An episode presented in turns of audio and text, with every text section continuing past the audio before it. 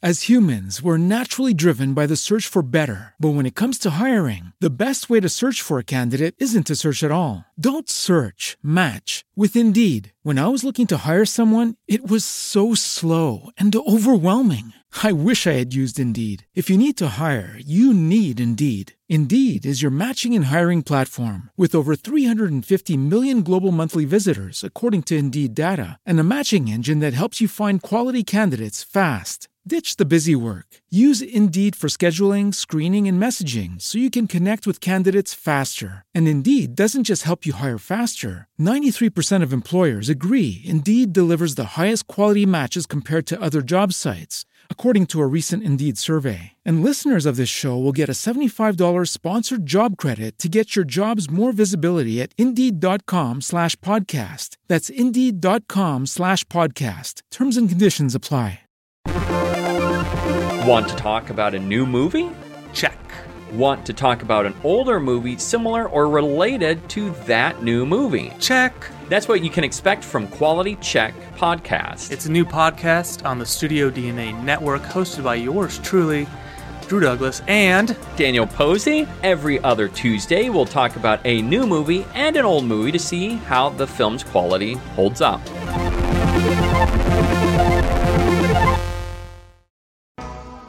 Live from a bunker in the heart of the Ozarks, a podcast that might be a bit of a dragon nerd. It's Sift Pop. Welcome to Sift Pop Weekly, streaming live most weekends or available to download later in your podcast feed. Unless, of course, you're a patron. patrons get perks. Patrons get those perks. Betty White. I'm your host, Aaron Dicer, and look how close his butt is to his head. It's Andrew Ormsby, ladies and gentlemen. I uh-huh. forgot. I forgot that line.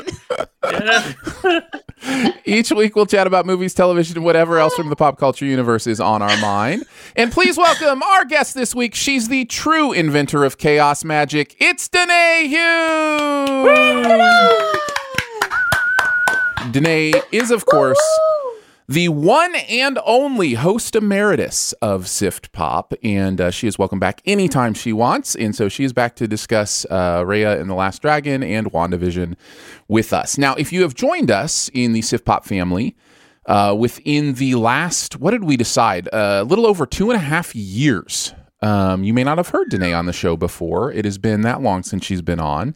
Um, but if you're wondering kind of what's going on in her life and stuff, we did talk about that in our members only uh, show this week. So all of our Sift Pop members will be able to check that out. But certainly, Danae, you're welcome here on the the show proper to talk a little bit too. How have you been? How have things been happening for you?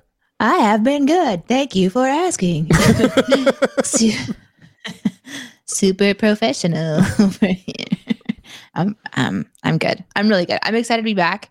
I was actually talking with someone recently who said that the first time that they heard me on any kind of a show was on Sift Pop as Oh. a guest. And I thought, that's so interesting because it was after I wasn't doing the show and then I was doing, then I came back as a guest on my own old show and that's the first time that they heard my voice. so here we are doing it again. Hello, hello, hello. Uh, I'm excited to be here. I've worked with Aaron for a long time, and um, Andrew has been an incredible addition to the show. Uh, and but I'm excited to be back and hang out with you guys, Well, we are especially especially because I like what we're talking about today. that is the magic recipe, right? Like if Danae's going to be on the show, it can't be torture for her to have to watch what we're talking about. And I think we even put a list, quote unquote, together today that Danae could somewhat get on board with. Uh, at least have oh, the best ever challenge. Yes, the BEC this week. So, because one of the, you may not know this, uh, one of the reasons Danae stepped away from Sift Pop was having to make lists. She absolutely hates making lists. Ranking things is the worst, but we'll get to that. oh, it's what Aaron and I live for. Yeah, there's a little bit. It just depends on what you know, what kind of uh, you know DNA you got in you. You know, sometimes there's that list making thing, that bug that you just want to like rank all the things. And Andrew and I are definitely on that side, so it works works out nice. But uh, Yeah, But yeah. I didn't realize how many people love ranking things until I until I expressed how much I hated it. And then I think I am the only I think I'm one of the only ones that genuinely I just don't enjoy it. I don't remember what I watched. I don't remember what order it was. And when we get to the BEC, they're not in order at all. They're just I couldn't I gave you it. permission though. In the in, in the pre-email, I gave you did. I said, "Listen, just think think of some you love and you can just talk about ones you love and you don't have to put them in order. Like it'll be okay. We will You survive." just have to talk. you That's just have the to talk. only part. That's right.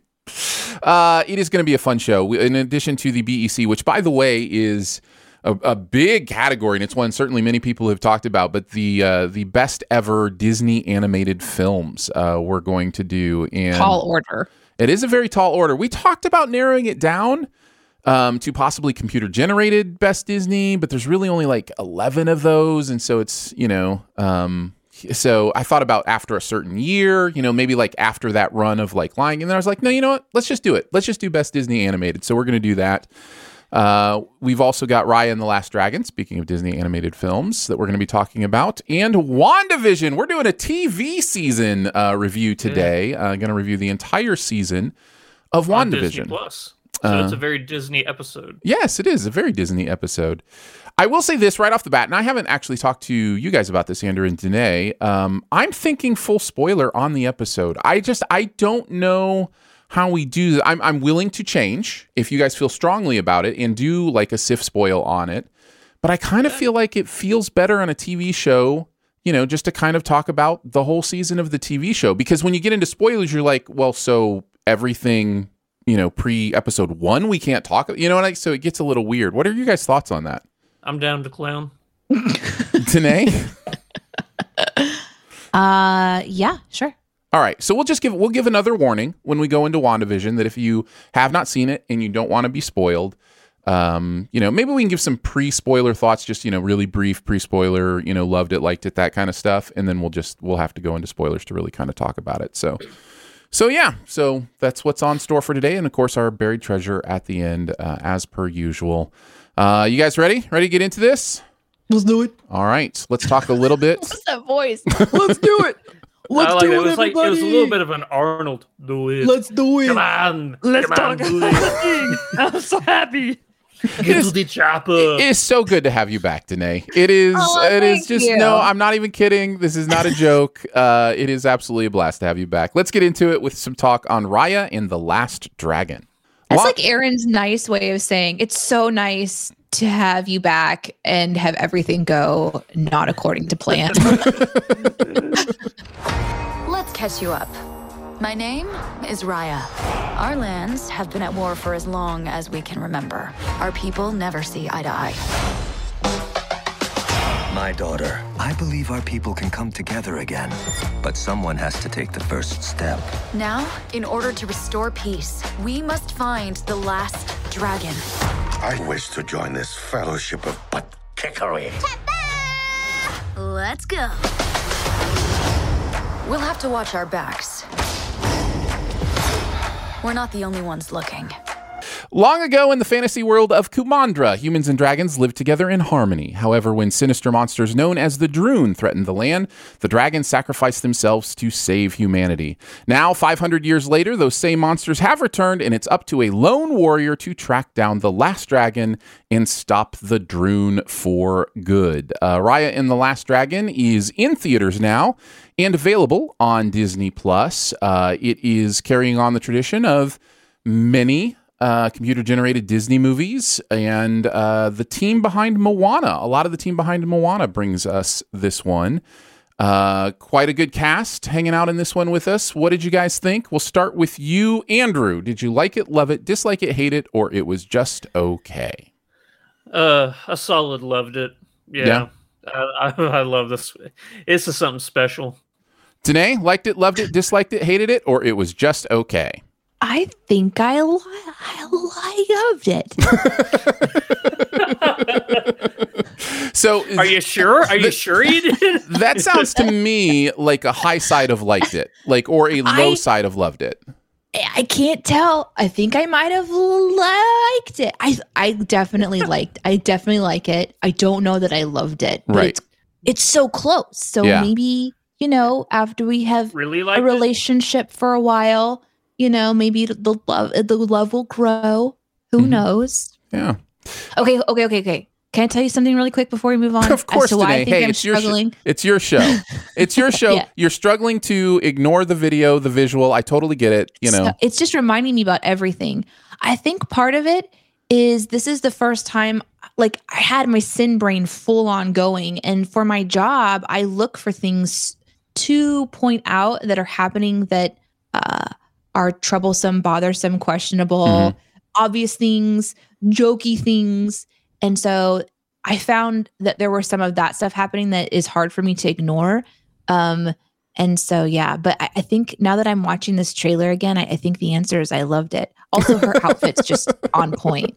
I loved it so much. Mm, Uh, I will. Before we get into kind of our specifics, I will say uh, I fully loved this movie as well. I don't know that that's a surprise. Disney has my number. Um, you know, this this new generation of computer animated Disney films are uh, so close to the Pixar formula that they just they're just so beautiful and emotional and thematic and all that kind of stuff. So yeah, I, I loved this as well. Um, so it sounds like we all loved it slash liked it. Um, Yeah. So that's good news. Oh, I Uh, loved it. uh, Danae, why don't you why don't you start us off? What is uh, what are some of the things that you really loved about it? Um, well, I, I know we're also trying to be very careful with spoilers. So I'm going to try to do my very, very best to tell you that what I think I loved about this is the same thing that I'm going to, I think I'm going to reference a lot whenever we go into our best ever challenge leader, Mm-hmm. which is seeing Disney change up their format as to what the bad guy is, you know, or what the love is. It just seemed to do something in this movie um where the hero, the villain, the big bad is something that they're going up against in a story that's I really enjoyed how they did that. Mm-hmm. Um, and I think it's an important message. So I think those who watch it and maybe are attracted to that uh, are going to have that feel good feeling at the end that's not the textbook Disney feel good feeling of, oh, they're in love, blah, blah, blah, blah. You know, the bad guy has been defeated and everything is great. It's like there's, it's more complex than that. I think Mhm. it's honoring the complexity of uh, humans and emotion and problem solving and all that stuff. I just thought I thought it was really well done. Um, that was one of the good things. Do you mean just keep going? No, no, you- you're absolutely no. Let's let's bounce off it a little bit because it's almost that is for me a pro and a con of this movie. A little bit of both is how how um, there is an element that is different, like you talk about as per the the typical Disney romance or Disney villain or those kind of things. But it's also very much the same as so many Disney movies that have come before it in how it's presented, how the what the narration does. Like you know, there's I mentioned it's from the Moana people. There is so much Moana here. You know, right down to the fact that Alan Tudyk voices the sidekick character. like you know, it is just like right down the line. There's there's yeah. I say I say voices. That's probably a, an interesting way to say that. Um, but yeah, so there is a lot of of sameness here too. But I just I love that sameness so much that it doesn't bother me. Uh, and so I come away from it, you know, not that's the really the only negative I I would think of is is just that we've seen some of this stuff before. But you're absolutely right. We haven't seen some of this stuff before too, and that's Mhm. that uh, that is a nice fresh thing from a Disney film. Andrew, what are some of your thoughts? Uh, I love the world that this movie has created. Uh, it's uh, Kumandra is just a fascinating place, not too not so dissimilar from Earth that you can't really uh, make a, a, a, a acquaint like a references and stuff like that to where you'd be like, oh, I could see this being you know something that we would go through Mhm. if you know these dragons and other mystical creatures were a part of our world you can still kind of find enough similarities between you know uh, warring tribes or you know uh, cultural uh, similarities uh, i think that besides that i love Raya. i think she might be like one of my new favorite disney characters period Mm-hmm. I think she is so cool. She is confident. She's never once really a damsel in, in distress. From the beginning of this movie, she's learning how to kick butt, take names, and is just so fun to watch her character be this awesome heroine and yet still grow as a person as the movie goes on. So she is very much not the uh, the like I said the damsel in distress. If anything, she feels like the uh, protector. Like she feels like she has to protect everybody, which uh, is so awesome. So she is probably uh, yeah, I could honestly say she's my favorite person in this entire movie. I I love her as well, and I, I get real vibes of kind of the first time I watched uh, the new series of Star Wars movies, uh, and Daisy Ridley is doing her thing. Like I get I get real, you know, which is interesting considering Kelly Marie Tran voices uh, Raya, so Araya, so you know, obviously from the Star Wars uh, universe as well. Um, and I just there's something uh, about it that I love. And I was talking on a show recently. Sometimes my shows all jumble together about how much I love the just how female this movie is. Just how straight up female it is, and how cool that is. That it's it doesn't bring attention to it necessarily. It's not even really a part of the plot at all.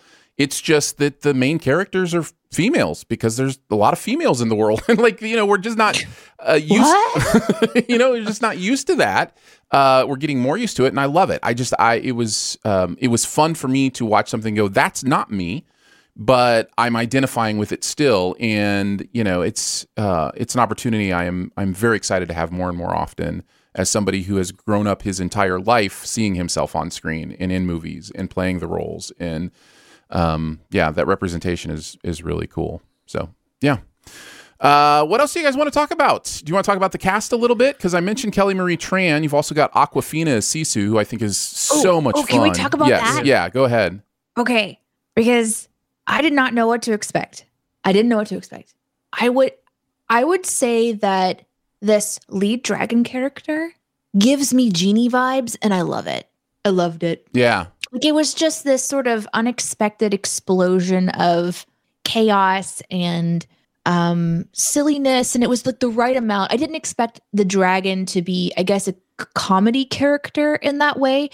Of course, having moments of diversity, there was a lot of like there was a lot of range of emotion going on, but there was just this youthfulness because you know like the picture of the uh the movie it has this sort of shadowy dragon figure in the back It's like smoky and mysterious. And so you don't quite know. And then like her Raya has this conical hat on, you know, and she's like shrouded in mystery. It looks very serious. But then the character shows up and it's just freaking delight. It was so much fun to watch. Yeah. Um there was a lot of the comedy in this too. Like even the way that the characters talk to each other that was really modern. So and I thought that was well done as well because this movie very much gives me, and it was mentioned in the chat from Phil, it, like a little Avatar, the Airbender vibe. I got like Dungeons and Dragons vibes, so crazy watching mm-hmm. this. Um, and oftentimes, like the verbiage or like the how how the characters would speak to each other would maybe be more medieval mm-hmm. uh, and this is very modern and i i actually uh, enjoyed that there was it's enough that it's going to connect to audiences now while having that you know, what is it called? Whenever like the the dystopian style feel. Mm-hmm. So. No, I but, and I think the Sisu is fun. Yeah, Sisu is great and represents something about what's going on here in this movie with the visuals. Speaking of the visuals, those who are listening on an audio podcast, this is what it's like to uh, do a podcast with Danae. While we are talking, she is chatting in the chat. People are mentioning DVDs behind Andrew's head in his visual shot. Uh, and then Andrew, while Danae is talking, is going and changing those DVDs so they are in the proper order. Like there is a whole world going on behind the scenes because Danae has joined us today, I am, and I just I am chaos. I did not. Chaos. You are chaos magic. I said it. I mean it. Like you are both chaos and magic, and we love you for it. Uh, but uh, but I did not want to leave the podcast audience out of that amazingness uh, that just happened here live on the show. Uh, that it's was a lot of fun. incentive to go and watch the video. That's you right. Uh, But yes, I that is one thing I really loved about this and all the other Disney movies is just how beautiful they are. Like it is just so gorgeous to watch these movies, and this one specifically with all the colors and you know, there are moments, and I guess we'll talk about them more specifically when we do the SIF spoil, because we will do a SIF spoil uh, on this for you that, that will show up in your, your feed as well, because there are some things I want to talk about. But there are moments in this that I don't want to give away that are visualized and envisioned so beautifully and then executed so perfectly uh, that it just it kind of blew my mind. I just I'm really impressed with the artistic uh, aspect of what Disney is doing in this movie. Um, I think it's absolutely gorgeous. So, Uh, is it a spoiler? I guess it's going to be whether or not I say it is. uh, no, no, no songs, like no musical numbers. Oh. right? Yeah, yeah, I didn't think about Yeah. that. yeah. Yeah, I, I was like, I was waiting for. I'm like, and but about halfway through the movie, I, it hit me. I'm like, oh, we're not doing that. No, it's not a If- musical. If, yeah, at all. I mean, don't get me wrong. The score is beautiful, It really you know, is, yeah. and when it wants to amp up, it does. Like, uh, there's some there's some fight scenes with uh, Raya that are really well choreographed. I know you can choreograph anything in an animated movie, but it didn't seem, you know, ridiculous in any sense of the way. Oh Yeah. yeah, Like I her agree. fight scenes were like very visceral and like you could feel hatred and pain in all of her fight scenes uh that really came across uh yeah wow Yeah. man i love i love raya she is so awesome You know, you're not wrong. It, there was there was an ability, and you know, because this is animated, we could really get some interesting angles during Mhm. these fight scenes Yeah, that are sure. likely impossible uh, in like a live action situation. Um, it felt like a stunt choreographed fighting, and it was really neat to see that. There was a couple times I was like, "That was awesome!" I was really excited to see that. But I, I it's also interesting to see straight up people just trying to kill each other in a Disney movie. And we've seen it in Beauty and Beast, you know, like Gaston, you know, shoots the beast. And Mhm. No one oh, I'm sorry, are we not dog. giving spoilers for that movie? Sorry. yeah gosh it's like a what a 30 year old movie now oh no, what have I come done? on get your head in Um, the game So, but there there is a there is that element of danger in this one. Uh, I mean, really cool Mm. weapons too, and you've got sort of like an Indiana Jones uh, situation a couple times, and um, yeah, the universe is really interesting in this one. Yeah, there's a lot. I think it's, it's already been mentioned, certainly in the chat. And I think we even mentioned it too. But there's a lot of the Last Airbender here as well. You know, very uh, feeling Oh, of yeah. a very tribal feeling, and how the tribes are different, and how they have different personalities. And I always find that, uh, and the way it's incorporated into this movie, I find I found really compelling and interesting to watch. Um, yeah, I, I we haven't mentioned uh, Gemma Chan who plays Namaari. She's incredible in this. Uh, Sandra Oh uh, also giving a voice to this, and Daniel Dae Kim uh, coming in as Chief Benja uh, as well. And I think uh, just across the board, just Yeah. some amazing performances. and don't forget not betty white Can't- can't- gotta forget you, you saw that whole thing online The people, people thought it was Betty White. That people thought uh is it Lucille Soong who was the uh Mhm. the one chieftain everybody Okay. thought it was Betty White Yeah. voicing her I can hear Uh, that. I can I can totally hear that now that you I mention thought it yeah. was until I looked it up I'm like oh it's not Betty White I missed Yeah. that. I I couldn't imagine in this era that that would have been Betty White. Like I, I you know, there's it's they really did an incredible job cous- uh, casting uh, all Southeast Asian uh, actors in this, and, and Alan Tudyk yeah, in Alan Tudyk as as Tuk Tuk, uh, so as the sidekick. I Um, was. I have to tell you guys too before we go on to the things we didn't like. I know you you have your own system here, but like, I was prepared to not like this movie. I was Hmm. kind of setting myself up to go. I don't really have high expectations here. I don't know. I just thought that maybe I wouldn't enjoy it. Um, and the beginning of the movie, the spoiler free, has such a similar vibe to other material that they've created. I was like, if this is just going to be the same movie repeated, I'm really not going to enjoy myself. Um, but pretty quickly, it began to have its own identity, and Mhm. then uh, it kind of sucked me in. Yeah. So I was I was going to say, uh, uh, you know, we're still kind of on the the positives. The main thing for me is always going to be theme and message, right? Like if you've listened to this show for any amount of time, you know if it hits me in the heart, I'm going to love it. And this is a movie about one of the things closest to my heart, which is the idea of unity the idea of what it means to uh, not treat each other as enemies, but treat each other as fellow human beings. That is like the central, obvious, amazing message in this movie, and it's presented in such a beautiful way. And uh, Danae and I were uh, privileged enough to w- watch this together. And uh, at the end, I just I was bawling, and I just I just said, "Unity makes me cry." and it's just true. Unity makes me cry. Gets So- me right at the feel. I'm like, are you are you crying? Yes, yes, yes, yes. I am definitely. I did feel myself wanting to cry one time, and I'm trying to remember at what part. Maybe I'll remember by Oh, spoilers. I will tell you, uh, watching it the second time, I, I have seen this twice now. Uh, watching it the second time, I was even more emotional, knowing how the whole story plays out and how everything goes. Like, there were times uh, earlier on in the movie where I started to well up a little bit, just understanding more of the story. So, um, yeah, I found all that stuff really good, really compelling, and it worked for me. And so, yeah, that's one of the main reasons I do love it. Um, Yeah. do, do you guys have any other uh, negatives that you want to mention or I got- anything? I got I got two negatives. Okay. Um, I, I guess one of them really isn't a negative. I'll let you guys decide. I think that this movie is very much a paint by numbers movie. Like I I could predict everything that was going to happen in the movie. Nothing came to me as a shock. Like I was like, and then this person's going to do this, and then this person's going to do that.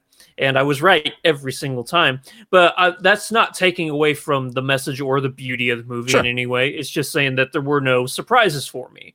Um, but I do think that what I would say is a real con in this movie is I think that there are too many side characters. I think that they kept picking up side characters along the way that could have been, you know, combined into just one solid, you know, side character that I could have gone like, okay, yeah, you're the one that's going to be going along with everything, but they just kept chopping up that into a little group of Guardians of the Galaxy, you know, squad. Mm-hmm. Um, and uh, yeah, yeah and there's obviously there's obviously a purpose for that right like and we, we can go more into that in in spoilers but there's you know there's obviously a reason for it but that doesn't mean yeah, it's a still representation sort of thing. Yeah. but it just I didn't see it much. right that doesn't that doesn't mean it has to work for you even if it's intentional um yeah i, I totally get that uh what was your other uh, negative that you wanted to mention andrew Oh, that I thought thought it was paint by numbers. Oh, paint by numbers. That's right.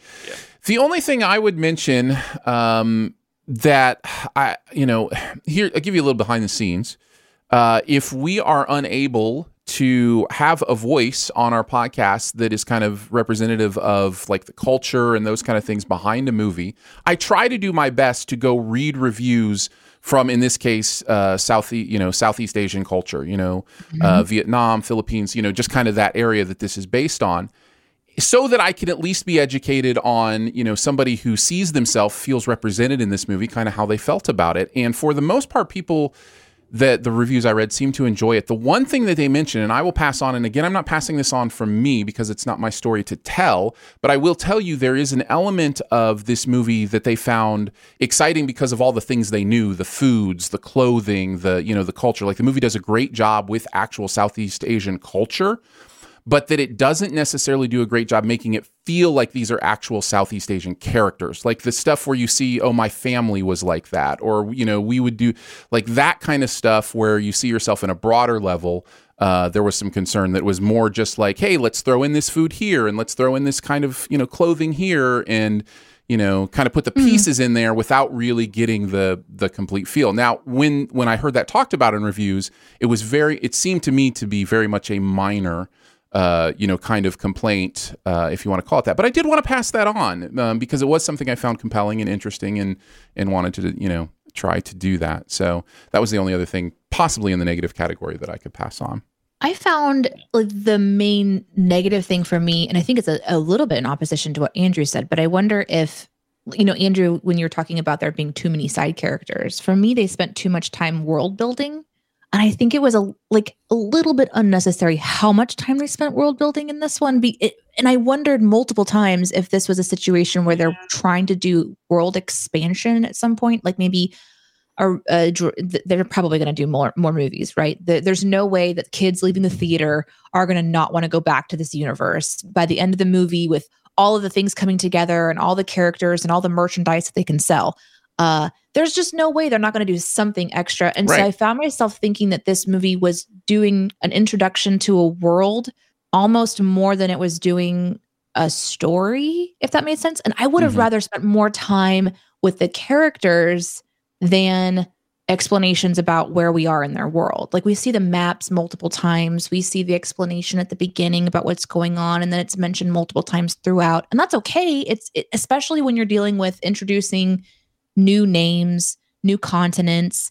Uh, everything is a different name and, and if you've ever watched any movie that's based in sci-fi or fantasy where every word is kind of created, you do need to have exposure to that so that it sinks into you and you can kind of like go along for the ride. So it's either like you, you do have to spend some time, but I thought it just spent a little bit too, too much time. It, it almost it, it's almost like they treated it like we wouldn't understand unless they really hit it over the head.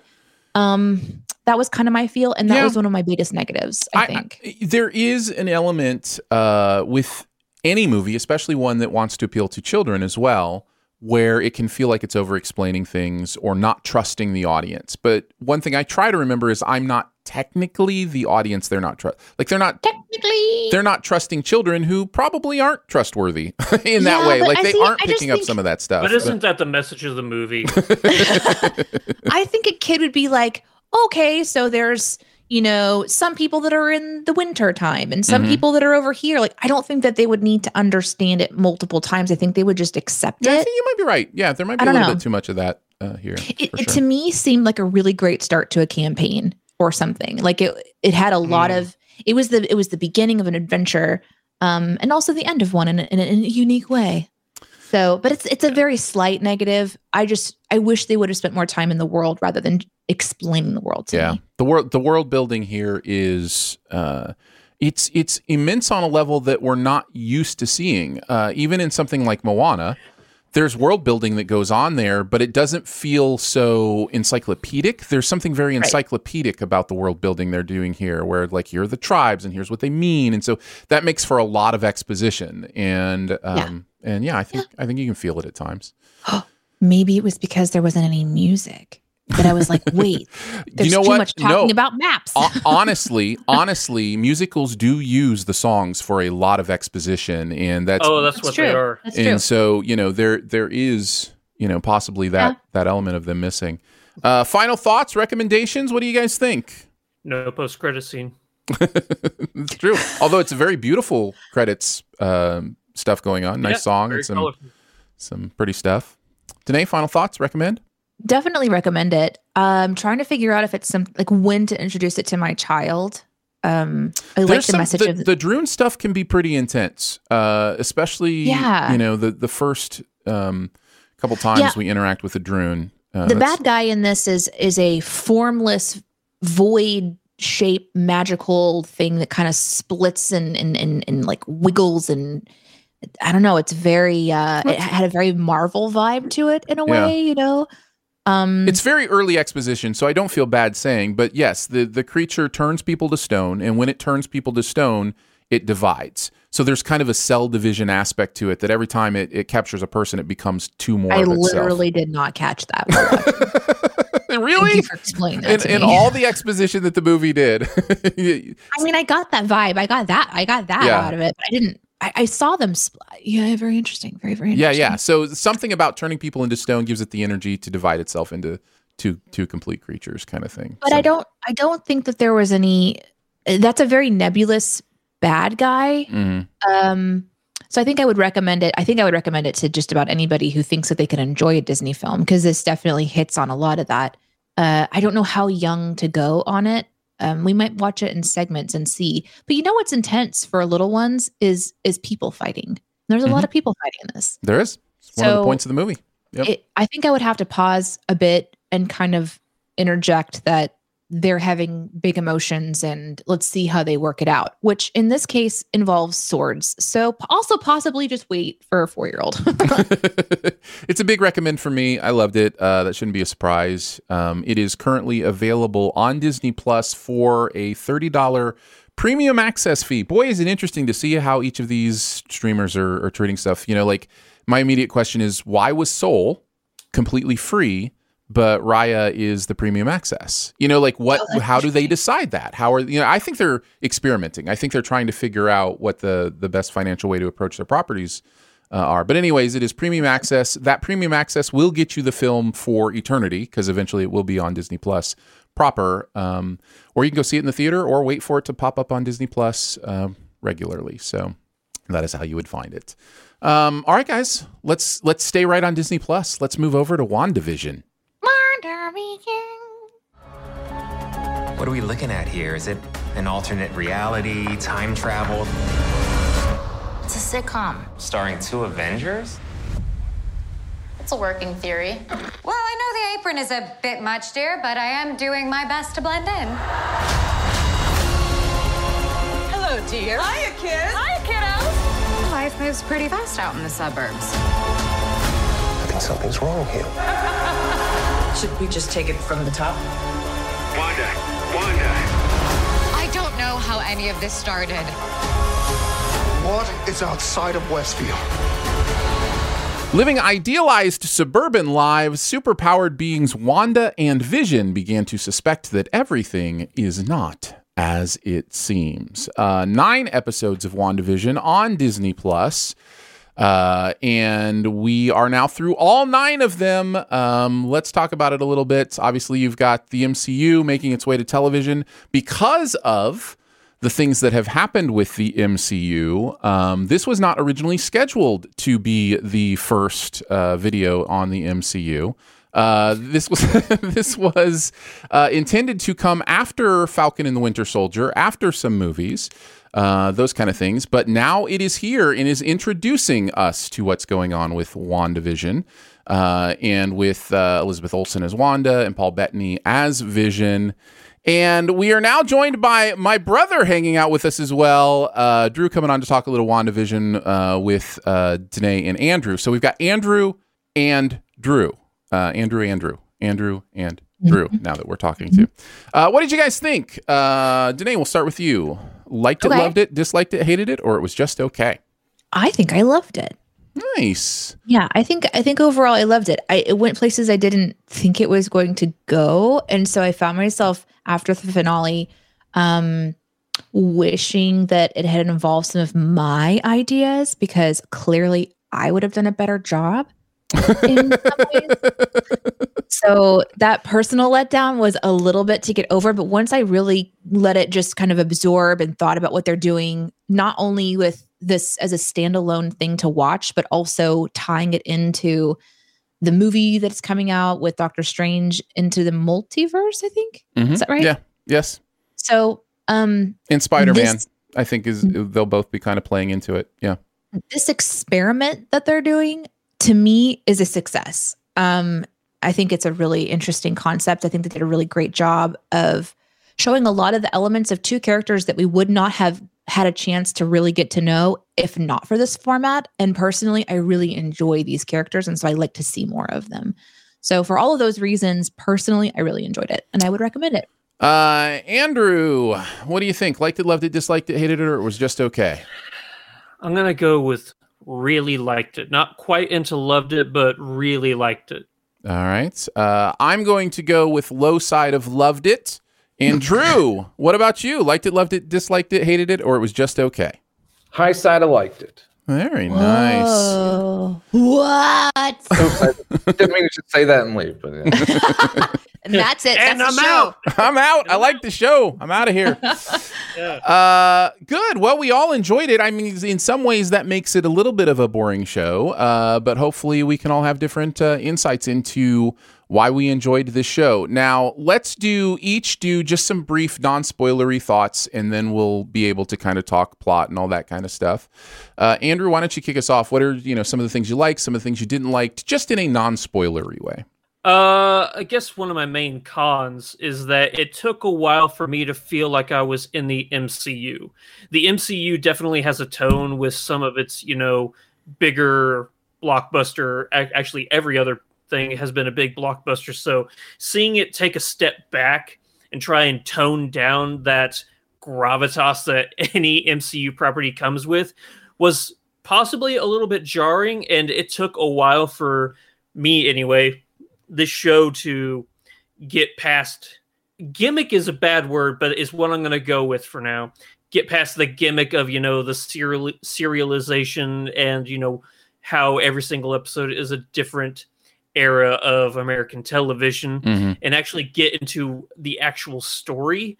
So um, that was probably the biggest hurdle for me. But once I let myself be taken by the show and like just say, let's just see where it goes, and it's gonna tie in somehow, and it'll be good.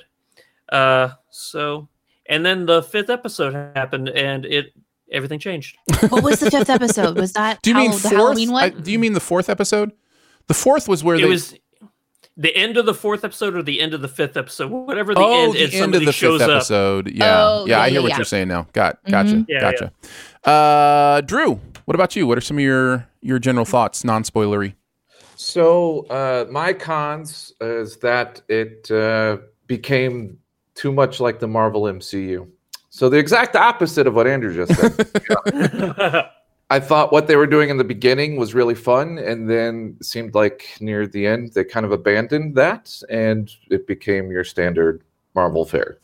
Uh, I kind of, you know, I think there's a reason they have to go to the Marvel, you know, big blow blow 'em ups, but if they could have found like a middle ground and still somehow played into how they started the season out, I think I would have enjoyed it a little bit more. Uh, Danae, what about you? I think I understand what you're saying because when the show started, it was so firmly planted into showcasing um like the retelling of of different styles of sitcoms and that was a lot of fun and then it slowly began to become more and more serious and put us back into the very serious place of MCU and also set up for the other things that are going to be happening uh in films that are about to come out. And so I did. I found myself also a little bit like, oh, I missed the joy. uh, My husband watched it uh, after almost all of them had come out except for the finale. And so when I was going back and watching these um, episodes again with him, oh my gosh, it was like, oh, this was so fun. I remember the feeling of this one. Like, we're Dick Van Dyke, we're doing this. And it just, it had gotten, at that point, it had gotten so serious already that I'd almost forgotten the joy of how it started. But I think that's what they were doing that was intentional. Um, Yeah, and they they So- obviously dropping the first two uh, on that first night was obviously them in some ways going. We know we need to get through this a little bit quicker, so you know kind of what's going on underneath uh, by episode four. Um, I you know I I think the thing for me that really ended up uh, selling it for me uh, really is Elizabeth Olsen and Paul Bettany. I, I their performances in all these different you know shows, eras, uh, you know whatever. I was so impressed. I I was so impressed with uh, right from the get go how Mary Tyler Moore Elizabeth Olsen was in that first Dick Van Dyke ep- type episode. Um, so yeah, that the performances for me are what really sold it. Uh, beyond that, the MCU stuff I also like. I think you guys are speaking to what is always the tricky balance that they're going to have to pull out when they're doing a cinematic universe, which is it has to lock into the greater picture. It has to. There's, I mean, maybe that will not be the case when we've got a dozen shows on Disney Plus, but for now, they know that that's feeding the beast, right? Like they have to feed that beast, but they also got to do something a little bit clever, a little bit unique, and so finding that balance, I think, will be part of the the trickiness to it. But that balance of fitting into the Marvel universe, I think story wise makes sense. Tonal wise, I think that's where where there's like Guardians of the Galaxy was probably the first huge tonal shift in Marvel movies and in the Marvel MCU. And not only have we accepted that tonal shift, that tonal shift kind of has carried over into a lot of Marvel movies since. I think it's perfectly fine for especially the television side of it to branch out and try little you know different things i thought and i thought in the beginning that to me that's really you could still feel that marvel universe without it necessarily being i think i don't know because the problem with a lot of the movies that a lot of people say i'm using my hands too much uh, the problem with the movies a lot of people say is that they they are all the same movie just pick and put a character here Yeah. you can't say that about WandaVision. Not only can you not just uh, tonally say it's the same, hands again. Danae, is this you? It's me. It's my fault. uh, not only not only is it tonally different, you can't put other Marvel characters in this story because it doesn't make sense. Like just, and I think that uh, you have that opportunity. You should stick. You should have uh, stand your ground on that. You should have not gone back to laser on laser. I think uh, just playing devil's advocate against what you just said, um, the fact that with Guardians of the Galaxy, you say it'd be ton- tonally different from anything else in the MCU, um, they were a new cast of characters, whereas Wanda Maximoff and the Vision are staples of the MCU. So going into something like this and trying to change a tonal shift in the story that they're in may have been a contributing factor for some people. Let me ask. Let me ask a simple question. Then, then we'll possibly get into some spoilers. Does this show make the MCU better in hindsight? Does this show make you want to revisit Age of Ultron? Want to revisit? You know some more of their stuff. Like there, there's this interesting thing that happens in these cinematic universes and star wars has tried to do this as well where it's like oh now there's an added element to if i go back and watch this and kind of understand you know more about these characters. So that's the simple question. Does it make you more invested in the movies want to rewatch them uh, on a general level? I don't know because I'm always willing to go back and rewatch those movies anyway. So I don't know if watching WandaVision is the contributing factor. Like if you would have, if the show never existed and somebody said, "Hey, you want to watch Age of Ultron?" I'd be like, "Yeah, I love that movie." So yeah, I know I'm like one of four people. I, I see Drew. I, I see Drew smirking down there. Yes, I do love Age of Ultron. I think it's. I think that James Spader is a great villain. His voice is so evil when he wants it to be. I I did go back and start watching Iron Man, and then I was like, you know what, I'm going to watch every MC movie with Iron Man. So it did make me start revisiting Marvel, but it I wasn't like I need to go back and see where where Wanda started, just because I've felt that Wanda is one of the characters in the MCU that's been abused, like misused. We'll say misused. Yeah. Mm-hmm. Enough that it's just kind of like, uh, I don't really care. I mean, does this change that in any way? Yes. Yeah. Oh yeah. Yeah. Oh yeah. When we get into spoiler, I mean, they have they have done a lot to make Wanda an enjoyable character. Mm-hmm. Uh, yeah, and they couldn't have done it, it without a format like this mini series in this in this way. 'Cause I just well, maybe they would have. Maybe they would have made a movie before. Like I don't know, but I love that they did it to the tune of this serial release. I think it's such a clever thing because I understand what you were saying earlier too, Andrew, about uh, almost wishing that they would have stuck with it a little bit longer. But what's interesting is in the comics, and I'm not going to go spoilery, but in the comics, there is an ebb and flow to the story that they were telling also. So for them to put it into a, you know, nine episodes, I think it could have also stretched into 10 or 11 or 12 just as easily. Um, because it felt a little rushed the last two episodes. I really felt like they just and it was we're just like, oh, okay, this is where we're going now. Yeah. But at the same time, once you reveal some of who the characters are and what's happening behind the scenes and how it actually ties into the universe, I wonder if the audience would be very forgiving to sit inside that information for very long. Um, because they're gonna want to get to the good stuff, which Right. is the epic ending of this series and how it kind of sets up for later. But like my husband, though, he immediately went and watched Age of Ultron again. Um, you know, in every single episode, uh, episode of WandaVision, there's a commercial, and the commercial is a wink and a nod to deeper things happening uh, behind the scenes and just some of the mystery that's building with the show. And um, there was one with uh, paper towels, and the paper towel one I explained to Justin, and he was like, "Oh, I see what's going on now." And there's just all these different layers to this to the show that's not just about entertainment. It's really about a character that's trying to deal with brokenness and grief and guilt and just a whole bunch of crap that's happened to her.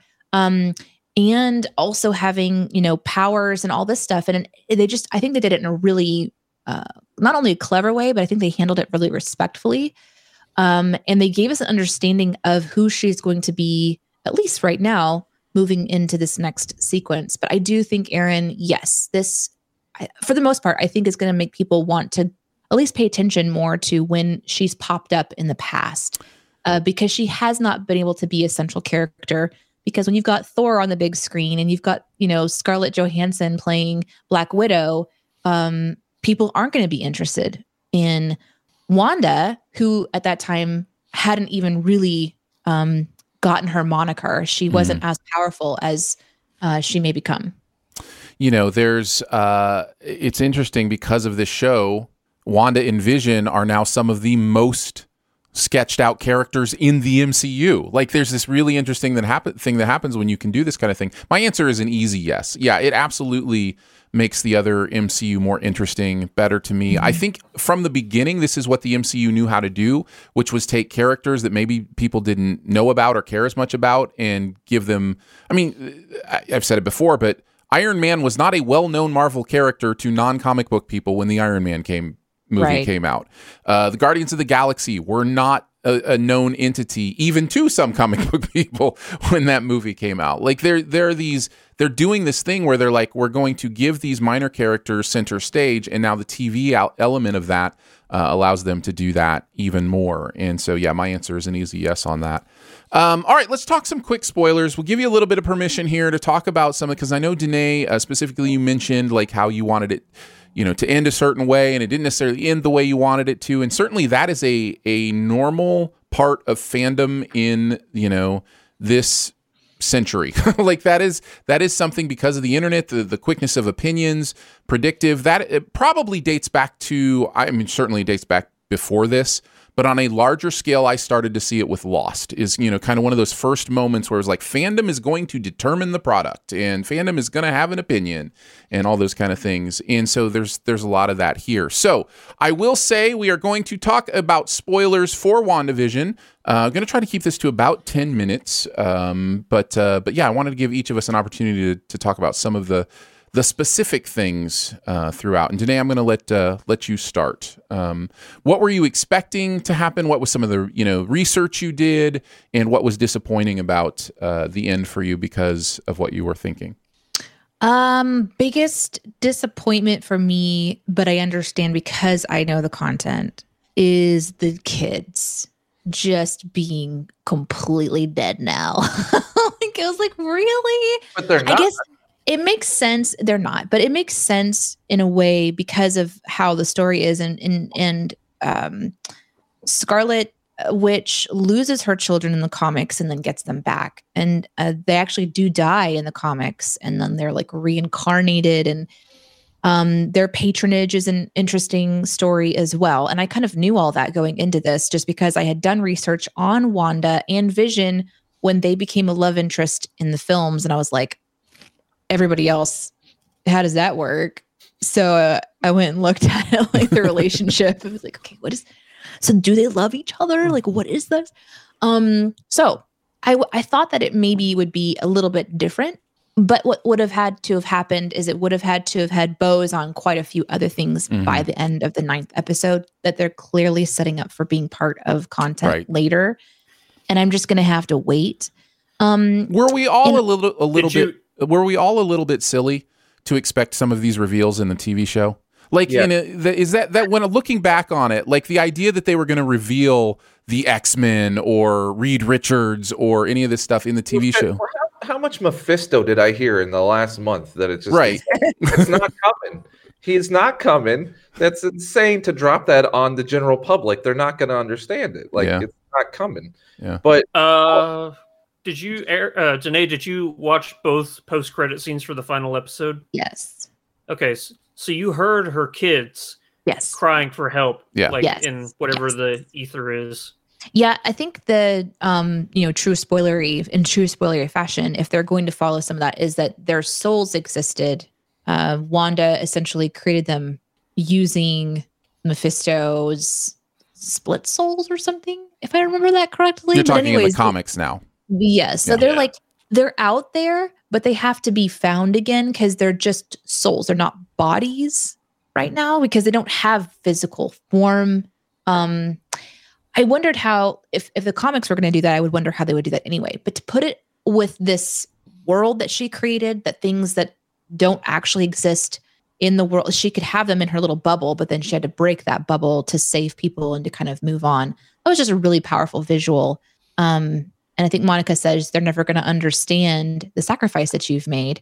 Uh, and that's incredibly true. Most people are going to be pretty They should be. angry and should be angry. yes, they should. That's She gets off so scot free. Oh, I know, right? She's like, hey, Yeah. are all those people then basically potential superheroes too? I think that sh- I think that uh, this is potentially where the mutant element could potentially work its way into the MCU. Like, Interesting. because if you think about it, because of what uh, Scarlet Witch did, we now Mhm. have Monica Rambeau, who I don't know what name they're going to give her, either Photon, Pulsar, or Spectrum, whatever. Because Monica Rambeau's had like three different superhero names. Or Um, you know, yeah. all of them. her mom's nickname was Photon in the uh, Mhm. the poster. Uh, so I don't know if that means she'll take that or if it means she won't take that Yeah. because it was her mom. So I, I don't know which way that'll Yeah. go, but yeah. But um, anyway, actually, the Monica Rambeau element of this show was probably one of my favorite uh, parts of it. Seeing that character evolve. If anything, I know it's WandaVision is really what this sh- uh, show is about. But I was most excited every week to see what Monica Rambeau was up to. Mm. Um, also, Jimmy Woo, just because I love that guy. He's just such He's a. fun. I want a Jimmy Woo show just where he just goes around and solves crimes. Yeah. Can With I ask cat- you this with- is run spoilers? How many things happened in that last episode that was just like convenient, convenient, convenient, blah blah blah? There's just like, and I was like, ah, it Well, just you, felt like you could just say Marvel, Marvel, Marvel. I know. It was Like, it so just- frustrating to me. Like, oh, she looks over and the runes are. It's like, well, when did those get there? and there's just, oh, and here comes the ice cream truck. It was very Yeah. frustrating. To well, watch. and then you've also then you've also got Vision versus you know White Vision, White and Vision. it's just nothing. It's just a it's is a white well, is White Vision still out there? Yes. yeah yeah totally. I mean he he will become because he has Vision's memories now, right? Yeah, Yeah. yeah. so he is now the Vision. Yeah. he is now the Vision. That's the last thing he said before he took off. I am I am Vision. Vision, Yeah. Which or he'll either we never see him again after self-destruct that. himself- Darcy never shows up. She runs. She by never shows up. I mean, she runs the ice cream truck or whatever into it, and then you never see her again. Oh, she had to go, is what they say. Yeah. oh, she had to leave. And that's why I was going to ask you, Andrew, if you felt with that side of the story being more of what you were liking. Um, do you fe- do you feel satisfied with how it ended? Because it really was, hey, here's all these Oh, weird no. ends we have. Let's tie them up as quickly as possible. and then It was very rushed. It was a very rushed. So it felt really rushed. It, did. It, it, and also, Cramped. it, it also felt rushed, cramped, and again, part of this is on us for expecting too much.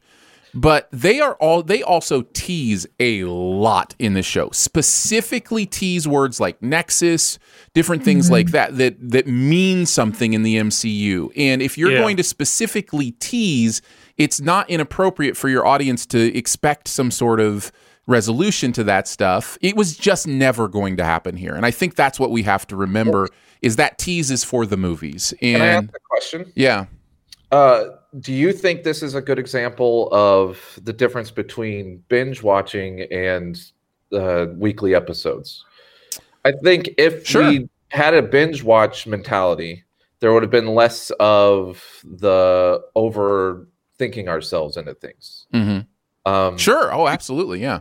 But in the end, it, does that make it more enjoyable, or do you think the week, the week to week, is kind of the way to go with this stuff? I at the end of the day, I I enjoy the week to week more, even if it doesn't pay off. Like I enjoy the conversations, I enjoy the thinking about it, the talking about it with people, the you know, uh, the kind of the the internet culture of it all. Like I enjoy that stuff. That E- was fun. Even if it doesn't pay off, I enjoy it. It hasn't Um, paid off, but it was a lot of fun. yeah. there were some things that did pay off that were mis- like that were a mystery, but then there's some things where we were just straight up wrong. Uh, Bohner is, I think, the answer. to- yes. It was It was a Yeah, bonus. I was. Yeah. That, Like- it was the most exciting thing about this entire series, and then the biggest disappointment Yeah. by the end. yeah. And like and liking Wanda and knowing what Wanda can do, and you can't expect the internet not to go reality changing. Mhm. Oh, that's There's Travis purposeful. Cliff. That's totally Like, purposeful. You There's get it, and it's like, yeah, let's go, and then it's Bohner. yeah. Okay. Yeah, Yeah. I mean, what a what a missed opportunity.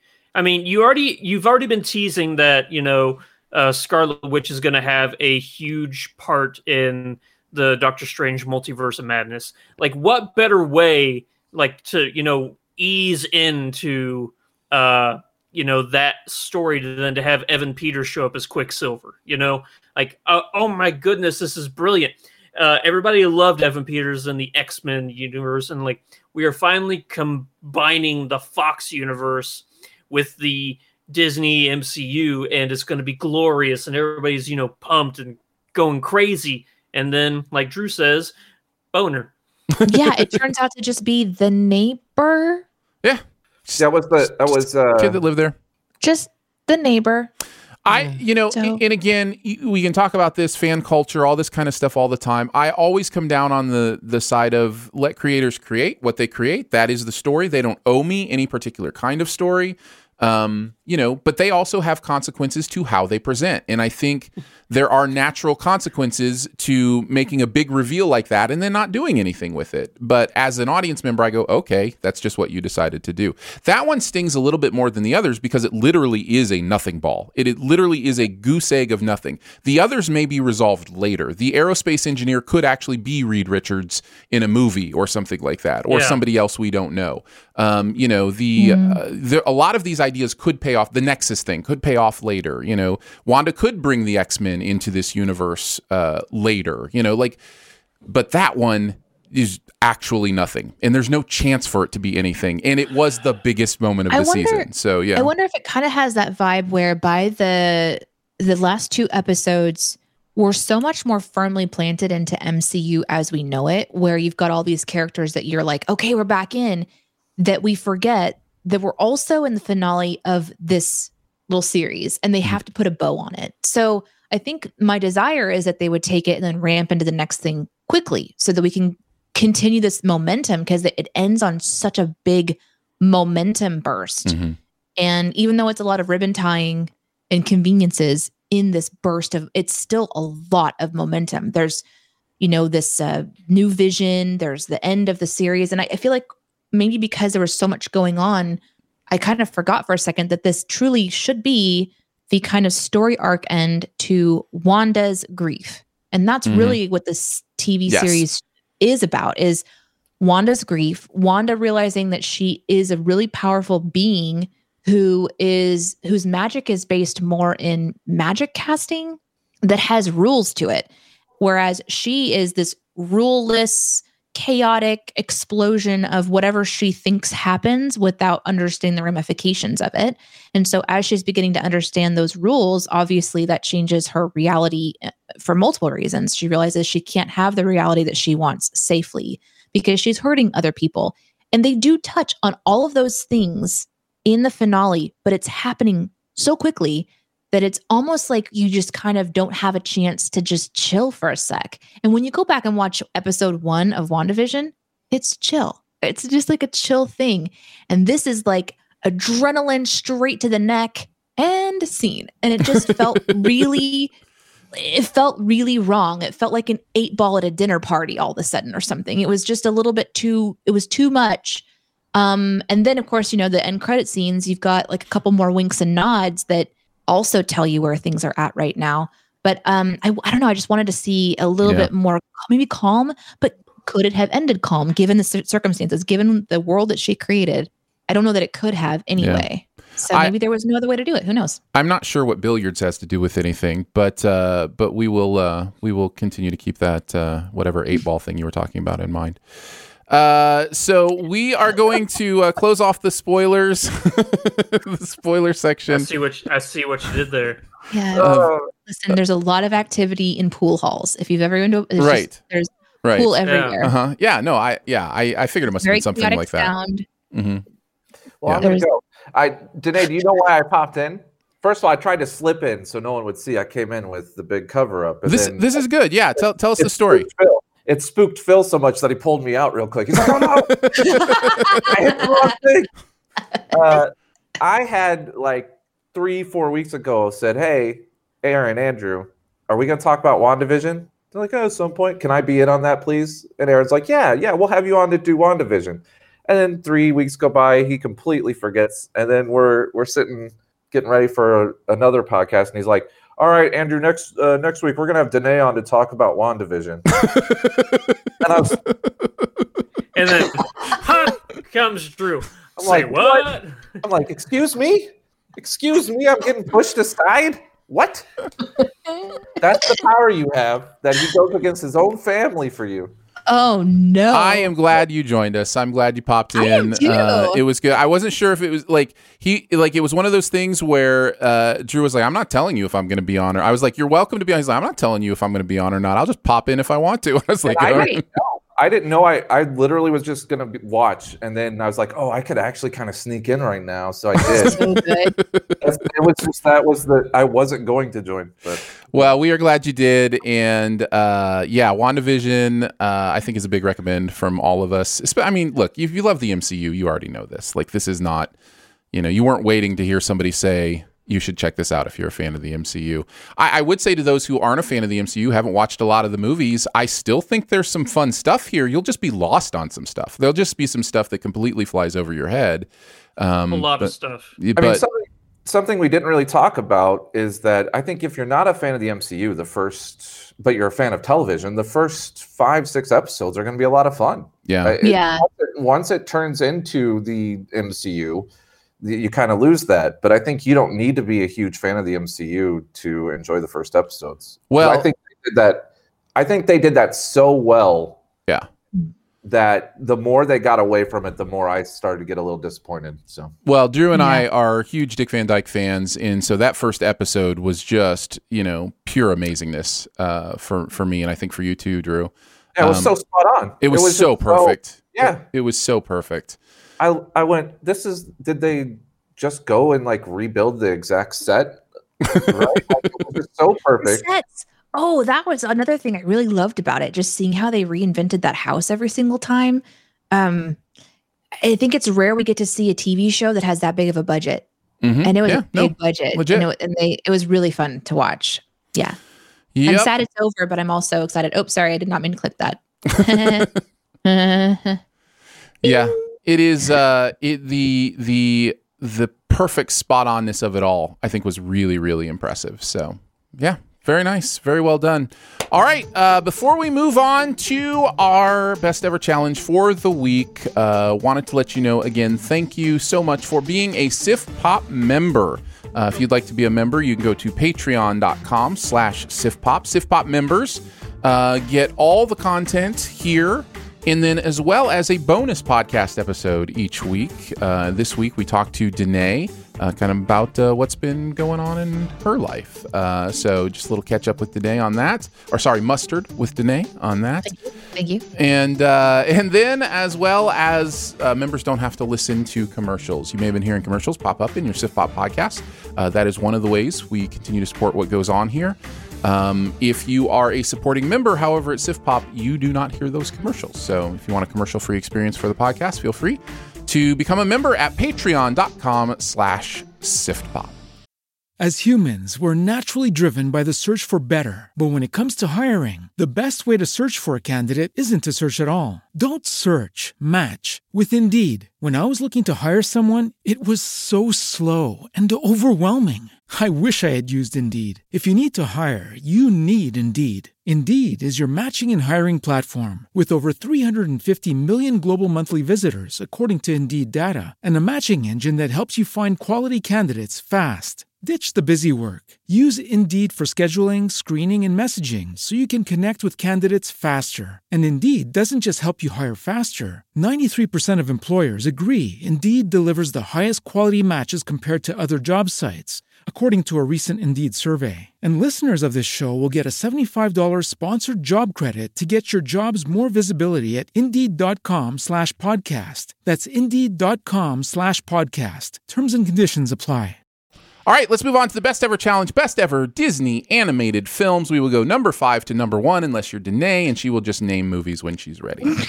um, Uh, you're not wrong. no, so let's do it this way. Why don't uh, Why don't I start, and then Andrew, and then you know Danae, you can go third each time, and you can just throw a movie out, and we'll uh, Okay. we'll talk about it. Uh, Okay, as okay, always, there are Trump rules. If uh, you have something higher than it's mentioned by somebody else, you can uh, trump it so we can talk about it later. Can I trump all of them since mine aren't in order? Right. Yes. Yeah. Yeah. You can be absolute chaos magic uh, throughout the entirety. Uh, number five for me is Tangled. Trumped. All right. I I actually haven't seen this movie. Uh, Tangled is great. Um, I love so much about this movie. I love the sense of humor in this movie is a little elevated from most Disney movies. It's a it's a little more slapsticks, you know, kind of. Um, I'm trying to think of the word. I'm you know, there's a little bit of more ludicrous comedy in this, and I think they f- they handle that tone really really well. Um, of course, you've got one of my favorites of all time, uh, Zach Levi as uh, Flynn Rider in this, doing some really fun, interesting work. And um, you know, beyond that, a really incredible, uh, emotional uh, ending with uh, you know a message about you know what it means to let go, what it means, um, you know, to have super long hair that people can climb up to get in buildings. Uh, really important themes and messages like that. Uh, so anyhow, Tangled is great. I love it. Uh, Danae hasn't seen it. Andrew, have you seen this one? Oh yeah, Yeah, it's great. yeah, it's good stuff. What's your number five? I'm gonna go with the Hunchback of Notre Dame. Oh, also haven't seen this one. I think this has some of the best music out of all of the uh, Disney movies. Uh, very, uh, I guess, cath- cathedral. You know, Mhm. whatever you whatever you'd like to call that type of music, but it's grandiose. And the story of Quasimodo is beautiful, heartbreaking, and there's something very powerful you could take away from it. Uh, yeah, I think this is, and I think that uh, uh, Lord Frollo is one of the like uh, mo- best villains, even though in the actual play, uh, uh, he's not the villain at all. so them turning him into the villain and it working so well uh, was great. Just just great voice acting and great singing all around. I love it. I could not disagree with you more about this movie. Um, Really? I think th- I think it's the worst music ever in a Disney movie. Um, when Danae's here, we have to have a you know good dinosaur fight uh, of some sort. Mhm. So we could actually have that in this in this category. No, that's a Pixar. No, that's no, we Pixar. couldn't. We couldn't. That's Nobody Pixar. would dare have that movie in their top five. No, it, it- it's interesting because I would have been apt to agree with you up until I rewatched this this year, and I just I was so blown away by how, how just how terrible this movie is. Just it's like, and when I say terrible, I just mean how how unthought out it is, and how even if even if the songs are good, let's say stylistically, which I would be more willing to agree with you that like it's it's good musically, structurally, story wise they they don't fit. They're ridiculous for this kind of movie. They're so out of the hey, tone. Hey, I thought this was a PG thirteen show.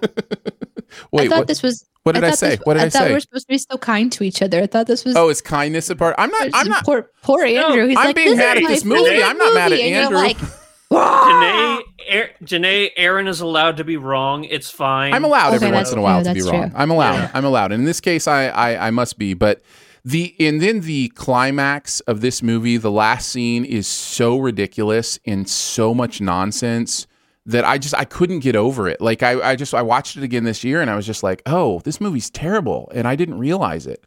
Um, but yeah, that's just that's that's my opinion, and and I'm glad that you you enjoy it. So Man, I'm scared of mine. I do. All right, Danae, what's one you want to throw out there? none of them. I, I hate them all, Aaron. Everything. um, I'm just gonna go with. I'll just. I'll say Sword in the Stone Oh, nice. as my first one to talk about. Yeah. That's a terrible movie. I hate that movie so much. Oh, Look, people like it when we disagree every once in a while. You know, like it's a little too much. We were in agreement all throughout this Yeah. episode. There had to be a little bit of uh, a little bit I, of tension. I do have to say before Danae gets into her review of Swords in the Stone, I did rewatch this recently. Did I Did had you? no idea. Yeah, I had no idea that uh, Arthur is like voiced by like four different people throughout this entire movie. I didn't know that. Really? That's I didn't know that. if you go back and watch it, like his voice changes, and that's because they kept recasting him, but they never went back and actually like had the new person dub the That's old funny. lines. Wow, that's amazing. That's incredible. I haven't seen this in a long time, but I remember really liking it. I think that's part It's- of why it's a, I, it is a really good movie. I like I think it. that's what part of why I picked it is because I remember watching this for the first time when I was little, and um, the idea of finding a, a mage uh, that can turn you into these different creatures, and you go on these different adventures, and um, I don't know. I remember watching him with the owl. Was Archimedes maybe the owl or Yep. Mhm. something? And Mhm. um, then you have the big bad dragon, and just these all these shape shifting Madam kind of Madam Mim. Madam Mim, uh, and, and like the battle of the mages. And I just remember being so into that. Mhm. Uh, fast forward all these years, I'm into Dungeons and Dragons. We wonder why. No. Um, I also was quite obsessed for a while with like King Arthur and Merlin and uh, any kind of shows that would come out or movies that would come out that had that element to it. Mhm. I remember really leaning into that because of just the you know the lore and all of those things but this was the first my first exposure to that storyline Nice. of any kind um and it sort of had that feel to it besides the fun magical element of it um that just an ordinary person could do something extraordinary and be selected uh somehow by like some incredible outside force that even though you're skinny and scrawny and you know nobody thinks that you're anything you could still stumble stumble across something that turns you into uh i don't know just a powerful person Yeah. don't- that just that really resonated with me so i picked that one for one of my tops Nice. Uh, my number four is Big Hero 6. Um, I get the sense, I could be wrong about this, that I am much more in love with this movie than uh, a lot of people. I think a lot of people like it. I just don't know that it resonated with people as much as it did with me. Baymax is one of my favorite movie characters of all time. I just think. La, la, la, la, Ah. I just I love that big fluffy robot guy. I just like yeah, I this movie hits me in a lot of uh, you know, just kind of the uh like the fun sentimental part of things. I don't know if I look at this movie that I go that it has like the best structured plot or like all that kind of stuff. I just go I want to watch this movie all the time because it just brings me joy. Um and it's just kind of one of those movies for me. Um so and I, and It was the it was art my number seven. So yeah. Oh, nice. Yeah, the art style is is really interesting in it too, in that it you know deals with a future that is kind of combined Tokyo with San Francisco, and you know like just a really interesting, a lot of really interesting What was things it? going on. here. San Fran Tokyo or something like that? Yeah, yeah, San something like that. Tokyo. Yeah. Yeah. So It's a fun movie. it is. It's it's great. Love it very much. Um. All right, Andrew, what's your number four? Probably gonna get trumped. Moana. Nope, not by me. I, I have it on my list let's talk about it Yeah. Let's do it. I mean, we we've made a lot of comparisons uh, between Moana and Raya recently in this episode. So, yeah, uh, uh, I I love it. Alan Tudyk is obviously the star of this movie again, as he is with every Disney movie that he takes place in. Uh, no, but no. Uh, I'll say uh, "How Far I'll Go" is like one of the best Dis- new Disney songs. Oh, of, for like, sure. The past five years. So good. so good Yeah. Yeah. i sing It's that one with iris good. on the regular Mm-hmm. Yeah. Uh, and the uh, the effects. I think that this movie here is where uh, the new era of Disney animation effects really would shine above anything they'd done before. Like, like- Sure. like it just looks so good. Like it shouldn't look this good, but it does. Yeah. Yeah, Yeah. th- there's a lot I love about Moana. The, like you said, the water effects are just absolutely incredible in this movie. Yeah. Uh, Lin Manuel Miranda, you can you know you can sense his uh, hand in the songs and uh, in some of you know the the phrasing and different things he does so brilliantly. Um, You're welcome. the the performances are just so much fun, so much great humor. Yeah, this is this is a good. This just barely missed my list. So I remember when um I watched this, I didn't see the ending. Like I didn't I didn't foresee how the big bad was going to become like solved or whatever. I didn't actually realize that they were the, the island was the same person and I didn't see that. Uh, I know that a lot of people saw that, but I was really enjoying watching it and I genuinely wasn't trying to figure it out, which is to me the sign of a good a good movie for me.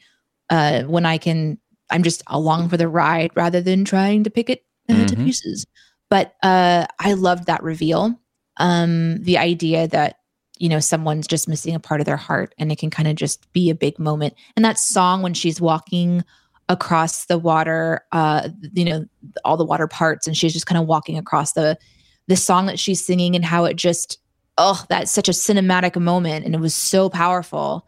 Um, on top of this lead character being uh, the kind of female lead character that i'm excited to show to iris and for her to be able to just that strong person who wants to go on their own adventure and kind of go outside of what the family expects that's a really powerful message uh, one that i certainly walked myself and um, when Iris was little, she was visiting her aunts, and my aunt sang that song to her for the first time. Mm-hmm. She also broke apart from the family path to do her own thing and to forge her own way. And so it is a meaningful and beautiful song, and one we sing all the time because it's such so good. So yeah, that one's for sure on my list. Nice. Well, then I will go to my number three. Then, correct, Danae? If you're going to use that for your uh, for your number four, I will go to my number three, and this is where I have Wreck It Ralph. Um, this was just really fun, and there's there's this movie does something that I think is different than the rest of the Disney movies in that it takes the world of video games and really just kind of parodied, uh, parodies it at the same time it is honoring it. And man, I just I just think it's so perfect and great. You know, a lot where a lot of the humor comes from uh, in this. Plus, I think the performances are great. Of course, I think the theme and the message are great uh, and the visuals are great. It's almost like they're good at this. Yeah, that was a Um, really fun one. yeah. I haven't thought I didn't think about that one. Yeah, Wreck It Ralph is is a blast. Um, what about I you? like how the take on uh the take on all the um video games and stuff was really nostalgic too. mm-hmm. Yeah, for sure. Uh, A- uh, Andrew, you have thoughts on Wreck It Ralph? Do you want to tell me how awful it is? worst movie ever. No, no, it's a lot of fun. Yeah. I, I I was really late to the game on this one. Actually, uh, when we did uh, Ralph breaks the internet, uh, still mad at that title. Um, for not Yeah. Ralph breaks the internet. Yeah, Yeah, yeah. But um, I saw the first one just before that one came out, so it's I was really late to the game. Um, I don't know why because after I watched, it, I'm like, oh, this is great. I should really have what what have I been waiting for? Is really what uh, Mhm. kept going through my head. It's a lot of fun. Yeah. So Andrew, uh, what do you got at uh, number three? number three, I have the Emperor's New. Yeah. Oh, Good choice. yay. I'm so glad you have this one on the list because I struggled with whether that would make my my top five. I love this movie. Yeah, it's so good. Crunk Crunk might be one of the funniest Disney characters ever. Mhm. Who he's the uh, I know Danae has a look on her face. He's Well, the Kronk- uh, I think because it's Kronk. It's Kronk. Yeah, Kronk. Yeah, so I say Crunk. Yeah, Crunk. We're hearing Kronk. we're hearing Crunk. I um, uh, you know how he puts his two little mitted gloves together when he makes the spinach. oh puff? yeah. I do this in my life to this day. I, Spinach puffs. So Squeak, good. Squeaker makes squeak and he So talks fun. squirrel. Yeah. Yeah. Yeah. But uh no, i i and also we can't forget the uh Spader is like one of the best. He's like perfect. He is the perfect voice actor. David for, Spade. uh, yeah. what did I say? Oh, Sp- no, not James Spader. No, not James Spader. No, He's David- Ultron. Yeah. Uh, that, that's why that's why that was in my head. Um, because we were just talking about no, David Spade is perfect voice casting for Tuco. Or Yeah. yeah, Kuzco. Kuzco. Kuzco. Why can I why can I not get names right today? that's okay. Uh, it's your day. Yeah. But uh I love no, this no. movie so much. The the Yeah. breaking of the fourth wall was so fun to watch. Oh yeah. Yeah. Well, yeah, because uh, he's doing like the narration for this entire movie, and then it gets to that fourth wall where it gets back to him crying in the rain. He's like, "Hey, they've seen this part already. They don't need to see it again." Yeah, Yeah. but uh, Kronk doing his own, his, Oh. doing his own music for his like uh dramatic like sneaking up. Died, died laughing. So good. I, It's the best. I haven't thought about. I mean, that one when it came out, we, my family and I, we had so much fun watching that one over and over and again, uh, over and over again, and Yeah. really unique um artistry in that Mhm. one as well.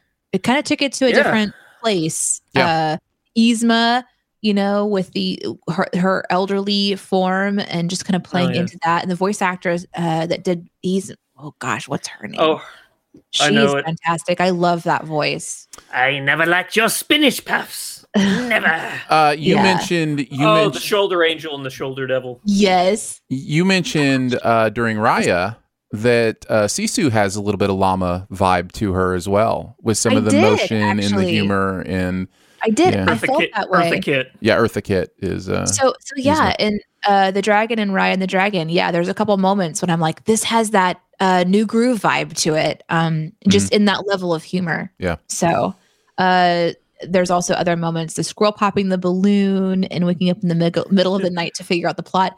I can't that one clearly should be on my list. Let's see which one am I gonna cross off here? Uh, you don't have The to. That's peasant. that's the That's the beauty of it is you don't have to. Uh, Danae, what do you want to what do you want to mention next? Oh Lord. Um okay, so I think I'm gonna go with um I love that since I didn't put them in order, whomever is putting them up on the screen is just like Danae. Come Wait, on. they're waiting on bated breath. I know, I know. Let's just let's just go with Beauty and the Beast. Okay. Um again, I don't have these actually in order. But here's why I chose this one. I have this at Um, number two, which is my next one. So let's go ahead and talk about it now. So yeah. Okay, There cool. you go. the reason I chose this one, um, humor wise, I really wish I would have gone with Emperor's New Groove because that one cracked me up. But this one, again, as a female looking at the lead, uh, at the time that it came out, was really inspirational for me because um, she was so uh, vocal about her independence in that way. Now, uh, watching it now, I have lots of questions. um, What, you about know, kidnapping kidnap- and yeah. interspecies relationships and that. yeah, all sorts of stuff pops up now. They should just rename this movie Stockholm Syndrome.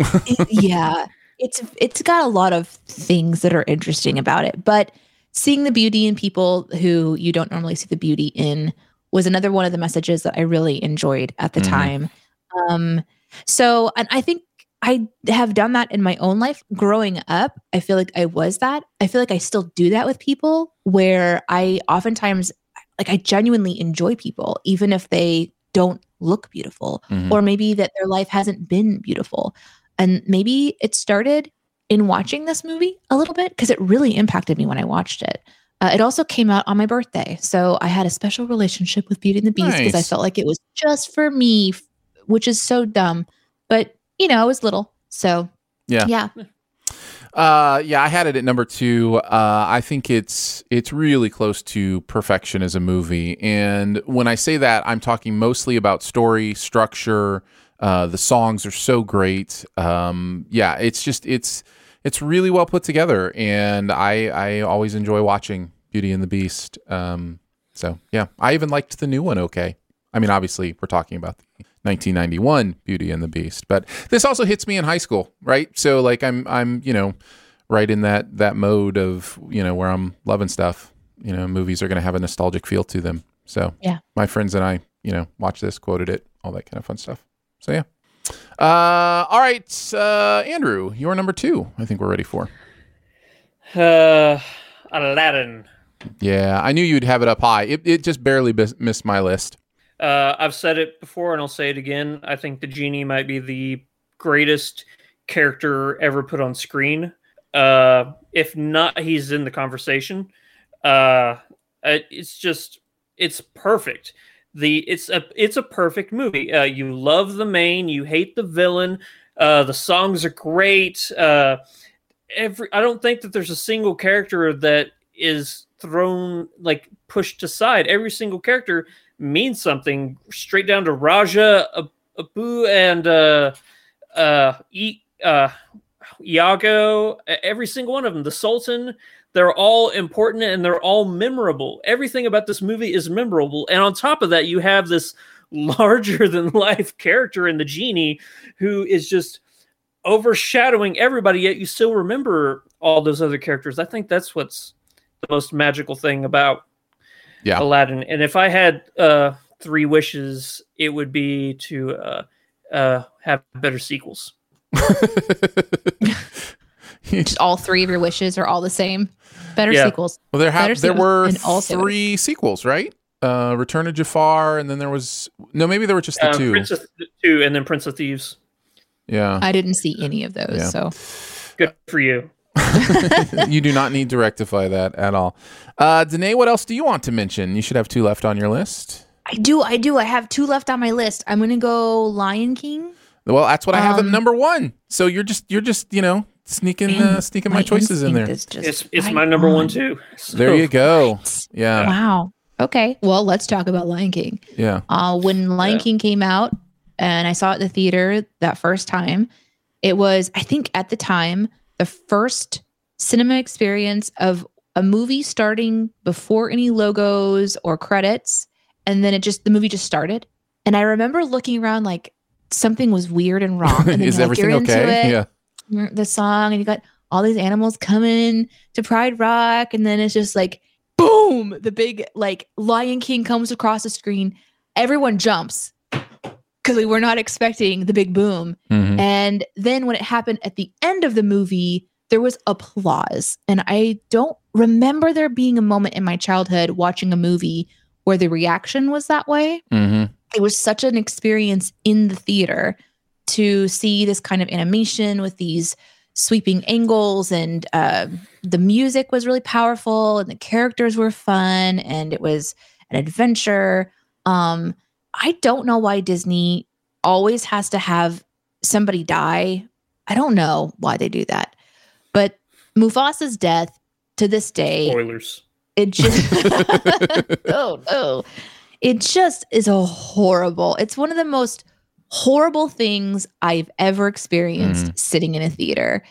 So that was awful. Um and you can't undo it and you're just along for the ride. Uh so I, I don't know. This is just an incredible thing. And i would also recommend if anyone is a huge lion king fan if you have a chance to see it on broadway please do so because it is so incredible. It is incredible.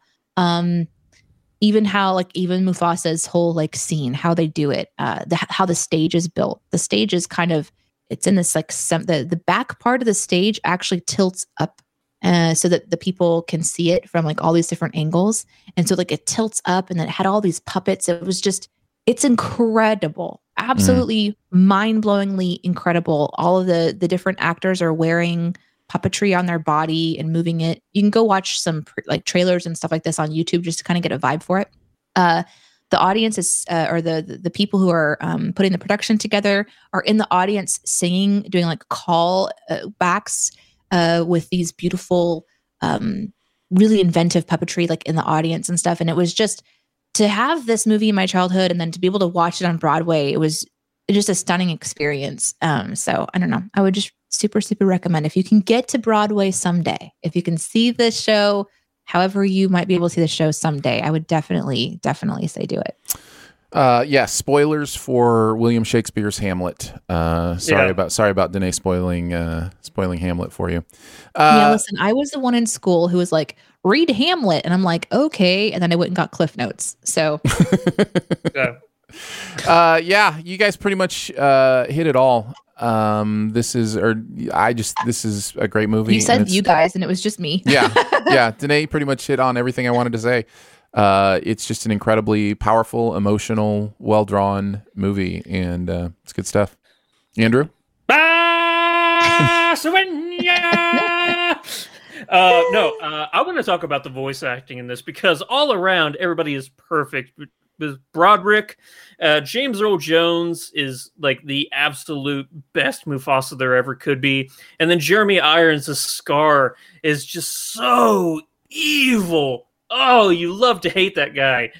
yeah, yeah, it's good stuff all around. Uh, I think that means Danae, we're down to your final pick. Um, Okay. What do you have at number one? I'm just kidding. What else do you have to talk about? I literally just want to quickly do a shout out to Frozen, and there's really one reason why. Um, it's because this is the first time I remember the love story from a woman being about sisters, uh, being about family instead of Mhm. it being tied to a, a man. I just think it's a really important moment in Disney's history that they broke away from uh, what a woman or what a young girl should aspire to look for in love. And that really just on the nose broke that down. I think we saw some similarities in other movies. There's like obviously other characters that you know love their family. I think was but Brave is was Pixar, right? Correct. So this I think is one of the first times, if not the first time, that they really broke that mold. And it's such an important mold to break because uh, the power of story from the female perspective is is so often tied to who you're with and your worth or your value being about whether or not you're at peace in a relationship. And so there's such little individuality and the power of individuality um, and the power of family at the same time. Uh, finding your identity in yourself first.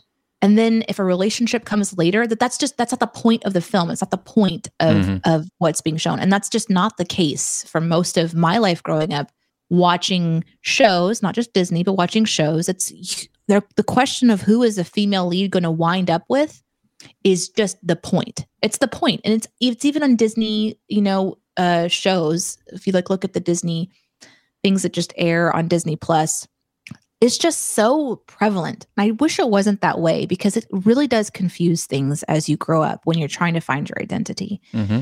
Um, and this one was the first time I really saw it done so, so well. And it's almost like they were kind of calling themselves out on it as the story went on on screen because they set it up to where that they're just doing the textbook who is she going to be with? Who is she going to marry? And then she ends up saving her sister, and that's love.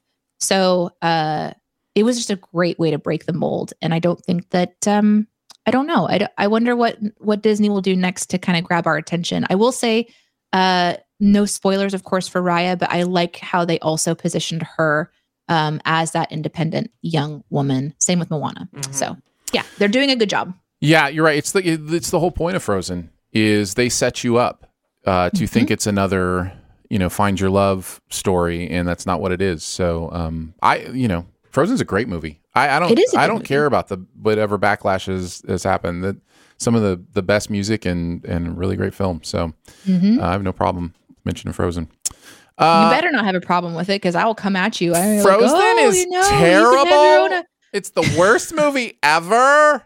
I s- just saw it recently. Um, I know. I know. It is pretty bad. yeah, Andrew doesn't like it. That's true. Andrew could go off on it. Uh, but I'm not going to because Danae's my friend. That's right. oh my gosh. He's more polite than I am. There are a Uh, lot of things that I don't like about Frozen, but the that part of it is just I can't deny that it was really, really powerful Yeah. to experience. And honestly, that's something I can't relate to. Obviously, you know, Right. it's not something that I can say. Oh, I haven't. It's it's very difficult for me to say. Oh, I don't feel like I've been represented in a movie before. All right. It's so strange because you just don't this- realize it. Where's the skinny white guy at? Uh, I'll mention some that were mentioned in the chat. Uh, Lilo and Stitch uh, was mentioned as a favorite of some. Um, there's also I'm trying to to find ones that we did not mention. Um, Yeah, I've been uh, as you've been. I only had five because technically I could just list every right. single You of just list every Disney movie. Yeah. So Um, I only picked five honorable mentions, but people have been mentioning them, so I've whittled it down to three. Uh, Tarzan. Edmund mentioned Tarzan. Uh, really liking Yeah. Tarzan uh, in the chat as well. Uh, so that one was going. Mulan, uh, which we did not cover, uh, was mentioned. You know, and it's interesting too. movie. A lot of it does depend on kind of your age. As you know, Disney. Every generation has their own Disney stuff, and it's it's just kind of I don't know. That's That's that's, true. Uh, for the fact that you know, obviously, you can go back and watch every single one of these whenever you want, but it's mostly the ones that you relate to. The most of the ones that came out r- roughly around the time that you were a kid. That's Yeah. why Lion King came out what ninety one ish. yeah, somewhere right around there. Yeah. Yeah, I was five or six. So yeah, it was like the perfect time for me to go in and see uh Rafiki. Up the sun, the wind, Uh, summer of '94 uh, was when Lion King. came Oh, out. 94? Mhm. Then I was I was older than five.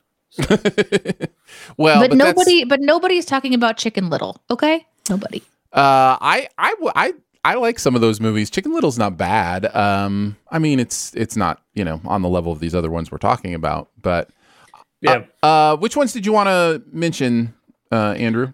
Uh, well, uh, since the others in the chat, uh, I'm down to two now. Uh, the Jungle Book.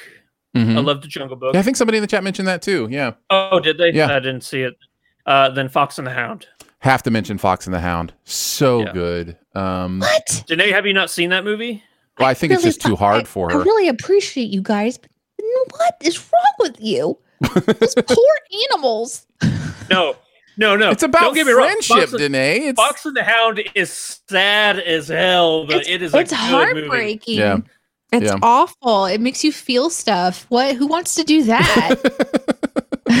uh, I have And to mention. somebody in the chat said Disney and Pixar. Yes, they are the same. It doesn't. No, stop it. Now you're just trying to make me mad.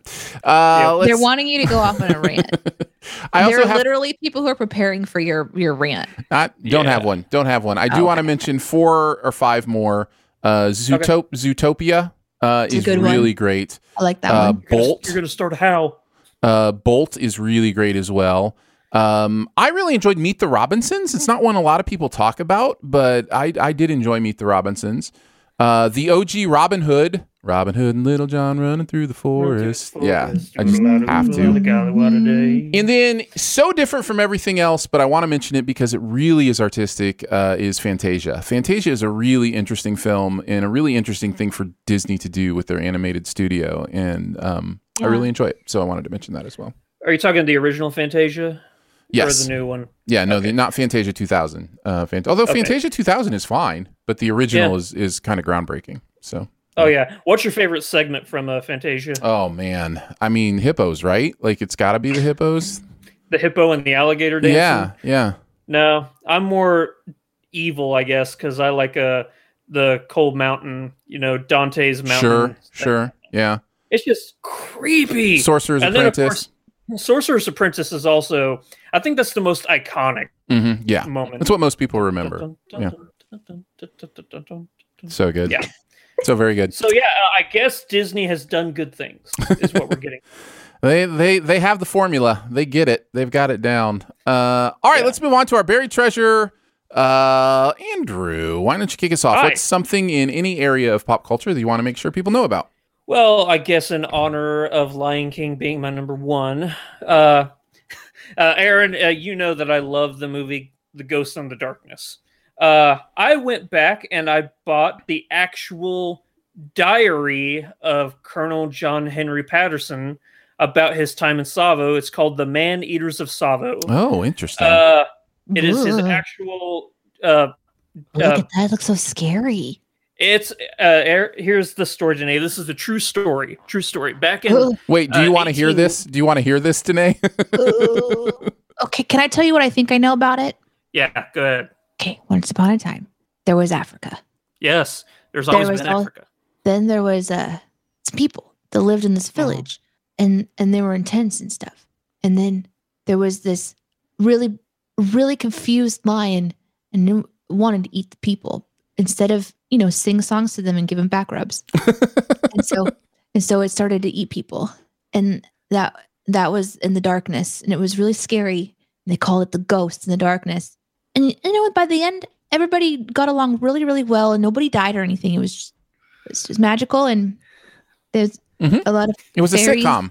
It was a sitcom in in a I'm hex. not gonna lie, you were about 75 percent there until you got to the ending, and uh, then no, uh, no, it's it's a horrifying true story about this British bridge builder who was charged with going to the Tsavo River in Africa. It's in Kenya, and uh, while he was there, there were these two man-eating lions who killed over 100 workers and they just could they couldn't catch these lions they couldn't get them and it got to the point where they thought that these lions were demons they actually named one the ghost and they named the other one the darkness which is why the movie that this is based on is called the ghost in the darkness um What terrible names for animals. If uh, the darkness is coming, and they're like, "Yeah, it's because the sun is going down," and you don't realize it's because you're being chased by a man-eating lion. Yeah. Well, they, uh, yeah, like he would uh, every single night he would like go up into a a hidey like tree, and uh, then the lions would attack on the opposite side of the encampment of where he was. So then he would move to a different area, and then every single night it's like they knew where he was with his gun, and then they would go and hide or and and snag a worker from somewhere else in the camp. If you go to Chicago, uh, if you go to Chicago Field Museum, you can actually see the two lions that uh, Because they they're still actually live on to display. this day. They're they're happy Yes. lions that Yes, you know they live in a beautiful, wonderful place. yeah. They were they were uh, maneless lions. They were maneless male lions. They didn't have manes. Oh, that's interesting. Yeah. Yeah. They uh yeah, it's a it's a fascinating story. It's not that terrible it's not a terribly long read. It's more uh I guess you could say like a daily diary kind of thing where it's not like uh it's not a grandiose storytelling. It's like and today I lost a couple more workers to these lions and we did this on the bridge sort of thing. So I, I when you said it's not a terribly long read, my mind went to Monty Python. because he got eaten. yeah, my mind went to Monty Python where he's writing on the wall and he's like, the, Oh, yeah. the, monster of ah. It's like, but I would he, he died write the out of writing it. ah while he's dying? like, Ah. Sorry, this is my brain. Yeah. Uh, my But no, I I really really recommend you read uh the Man Eaters of Tsavo. Very It's nice. so good. My buried treasure this week is a 1954 movie uh, called Sabrina. Now, there's a remake of this with Harrison Ford uh, in it, but I have been on a Billy Wilder uh, kick lately and kind of catching up on a lot of his uh, movies that he's written, directed, and I hadn't seen Sabrina before. And so I finally got around to watching it. Uh, I fell in love in this movie with not only Audrey Hepburn, who is just absolutely uh, fetching in this movie, uh, but also fetching Billy Wilder. Um, I think I, I like I fell firmly in love with Billy Wilder's writing in this movie. I just think it is so funny, so beautiful, um, so clever and interesting. And I just, you know, Audrey Hepburn's great. Uh, I am not in kind of catching up on some of these movies. I'm not actually very much of a Humphrey Bogart guy. I don't really get the appeal of Bogart like a lot of people do. But he's really interesting in this because he's playing the role of kind of someone trying to mess up a relationship and then accidentally falling into it himself. And um, William Holden is kind of the third in that uh, that trio, and he's really funny in this. Uh, I just I had a really good time with this. So if you ever haven't if you haven't ever had the chance to uh, check out the original Sabrina, again that's 1954 version. Um, I'd highly recommend it. I think it holds up really, really well. I think it feels very modern in kind of the humor and the writing and the aspect of it. And um, yeah, so I I enjoyed it. Sabrina, Nice. 1954. Man, Billy Wilder is crazy good. So good. I it Yeah, really has been a whole. time. All of his all of his movies are timeless. You could go back and watch them now and just know, oh, this is going to be good. I still think uh, Double Indemnity is my Yes. favorite out of all of them. Yes. but uh, That's the reason I've been on. too? Yeah, that's the reason Oh. I've I've been going on this kick and in my downtime watching Billy Wilder stuff. Is I watched Double Indemnity. I was like, this is one of the best movies ever made, and I didn't even know Yeah. it. Ex- like I knew it existed, you know, kind of, but I'd just never taken Yeah. the time to see it. Now I'm like, how many other amazing movies am I missing just because it's a hole in my you know knowledge? So have you have you seen uh, Sunset Boulevard yet? yes, yeah, Okay. yeah. Um, so anyhow, I would definitely recommend Sabrina, 1954. All right, Danae, you're the uh, you're the guest, so you get to finish us off. What's your buried treasure this week? Yeah, I'm gonna finish this off with an app that I'm gonna recommend called Hmm. Webtoons. Um, oh look, look, there's a little icon right there for it. Today, this is an audio podcast. This is an audio podcast. Oh, right. Hey, you be quiet, Aaron Dicer. You let the woman No, talk. it truly is now both a video and audio podcast. Yeah. I mean, Yeah. we're, on, we're we're on Twitch, we're on the YouTubes. This is super visual now. Yeah. Um, I found this uh app a while back, and then I have slowly been adding comics to my uh library that I keep up with every week. And so every day, uh, there are updates to the comics, various comics. Sometimes um, they'll release like every single day. Sometimes it's like twice a month. Some of them release just weekly on different days of the week. So no matter what, uh, at the end of the night, before I go to bed, I open up Webtoons and I go and see what is updated, what stories are updating, and kind of where they're at. It's such a fascinating thing to just be able to do. I used to go onto uh, web comics, their web pages. Uh, so, for example, there's one called Ava's Demon. I used to go to her web page every single week to keep up with it, but now her web comic is on this platform, so I can just kind of keep up in one spot. So it's just you know like it's having an RSS feed of all these different web comics all to this nice little app. Um, you can like buy coins if you want to, and that allows you to read ahead on stories. So if you're really Mm. excited about a cliffhanger and you want to spend five coins to go ahead and read the next one, you can do that. That supports the artist. Um, and there are other apps out there, but there's a lot of really, really good content here. And I know I've talked about this on other platforms, so I won't spend a ton of time um, with some of my favorites, but there are just some really beautiful artists. Oh my gosh, the talent is incredible. And then some of the stories that I've been finding are really, really nice. Um, and they just keep adding more and more stories that are kind of getting started. I would recommend um, Ghost Bats is one that I'm enjoying. Uh, it's kind of this sci-fi rock band punk um, punk band called the Ghost Bats. Is it Uh, called uh, the Ghost in the Batness? Is that what it's? Nope. Oh, okay. And I was waiting for my cue. to- You stole it. Um, Yeah. there's a there's another one called Hardcore Leveling Warrior that I ha- has been um on this platform for a long time. So there's tons of backstory to read. It is like anime heavy in that uh it but it's really well done at the same time. Um, Omniscient Reader is another one that's got a lot of really good storyline building. And then there's just sweet ones. There's one by Zach Jordan called The Last Human that I just found a couple of days ago.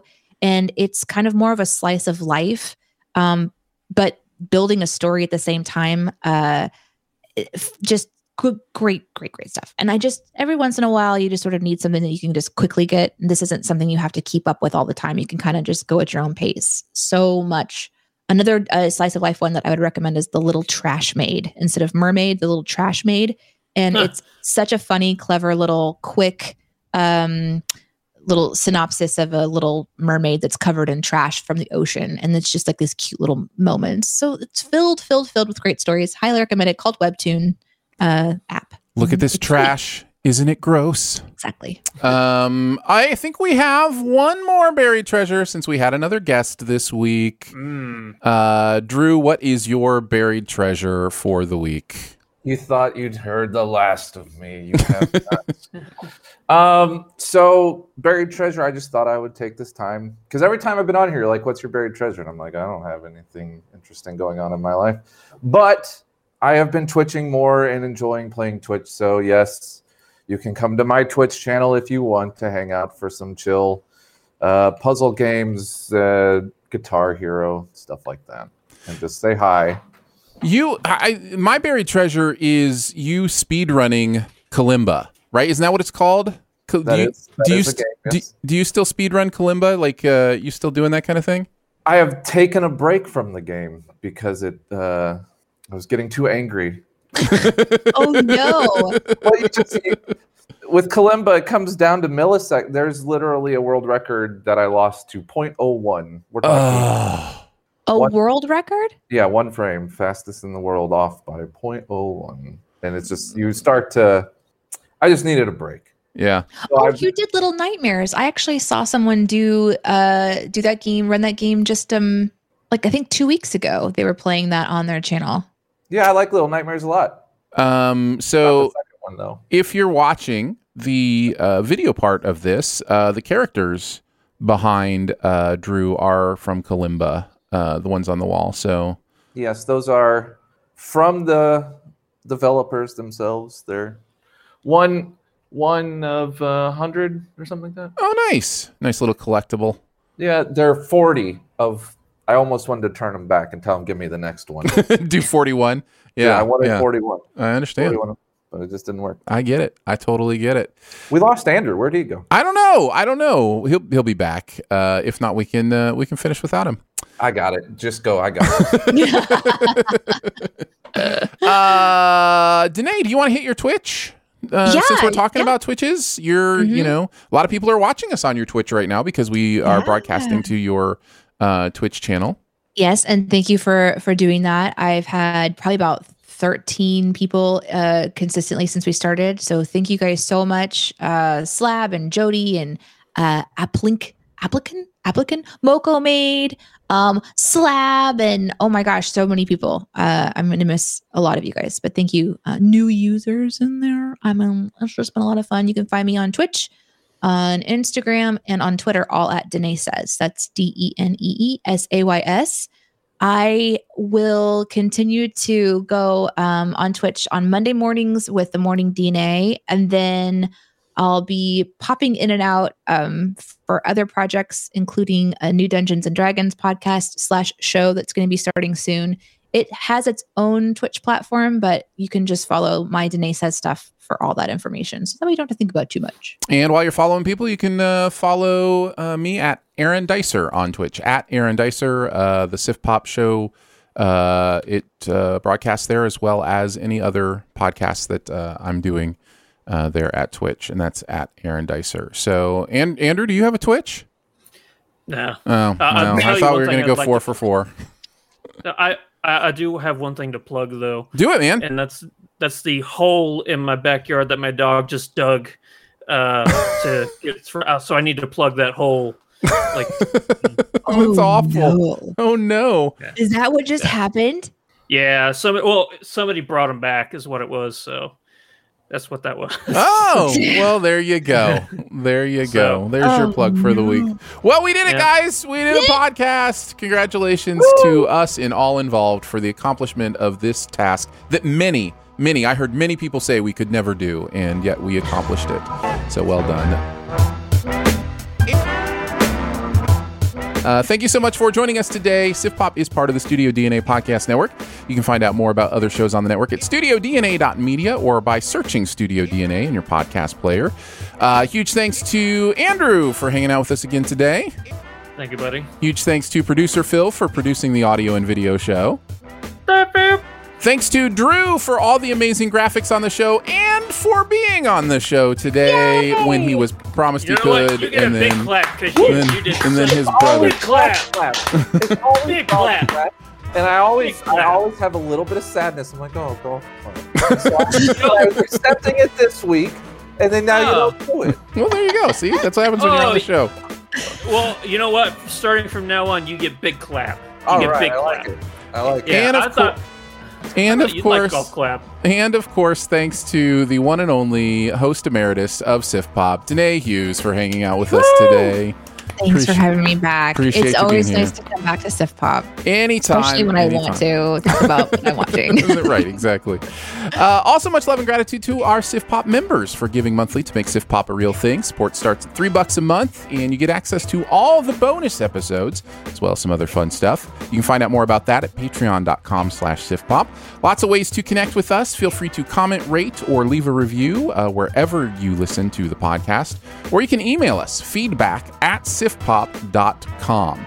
And finally, if you're having a good time, your movie loving friends will probably like the show too. So make sure you let them know about it and that listening is much easier than letting go of deep emotional trauma. We will be back next week with more. Um, I, you know what? I'm not going to tell you who's going to be on because I'm not 100% uh, have it locked in yet, but I will tell you probably going to be talking about Coming to America, the new uh, Coming to America sequel, as well as something else. And uh, we will see you then. Bye. Bye.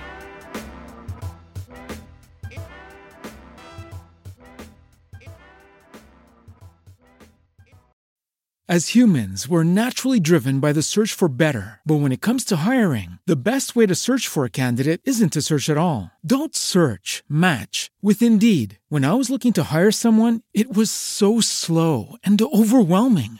I wish I had used Indeed. If you need to hire, you need Indeed. Indeed is your matching and hiring platform with over 350 million global monthly visitors, according to Indeed data, and a matching engine that helps you find quality candidates fast. Ditch the busy work. Use Indeed for scheduling, screening, and messaging so you can connect with candidates faster. And Indeed doesn't just help you hire faster. 93% of employers agree Indeed delivers the highest quality matches compared to other job sites, according to a recent Indeed survey. And listeners of this show will get a $75 sponsored job credit to get your jobs more visibility at Indeed.com slash podcast. That's Indeed.com slash podcast. Terms and conditions apply.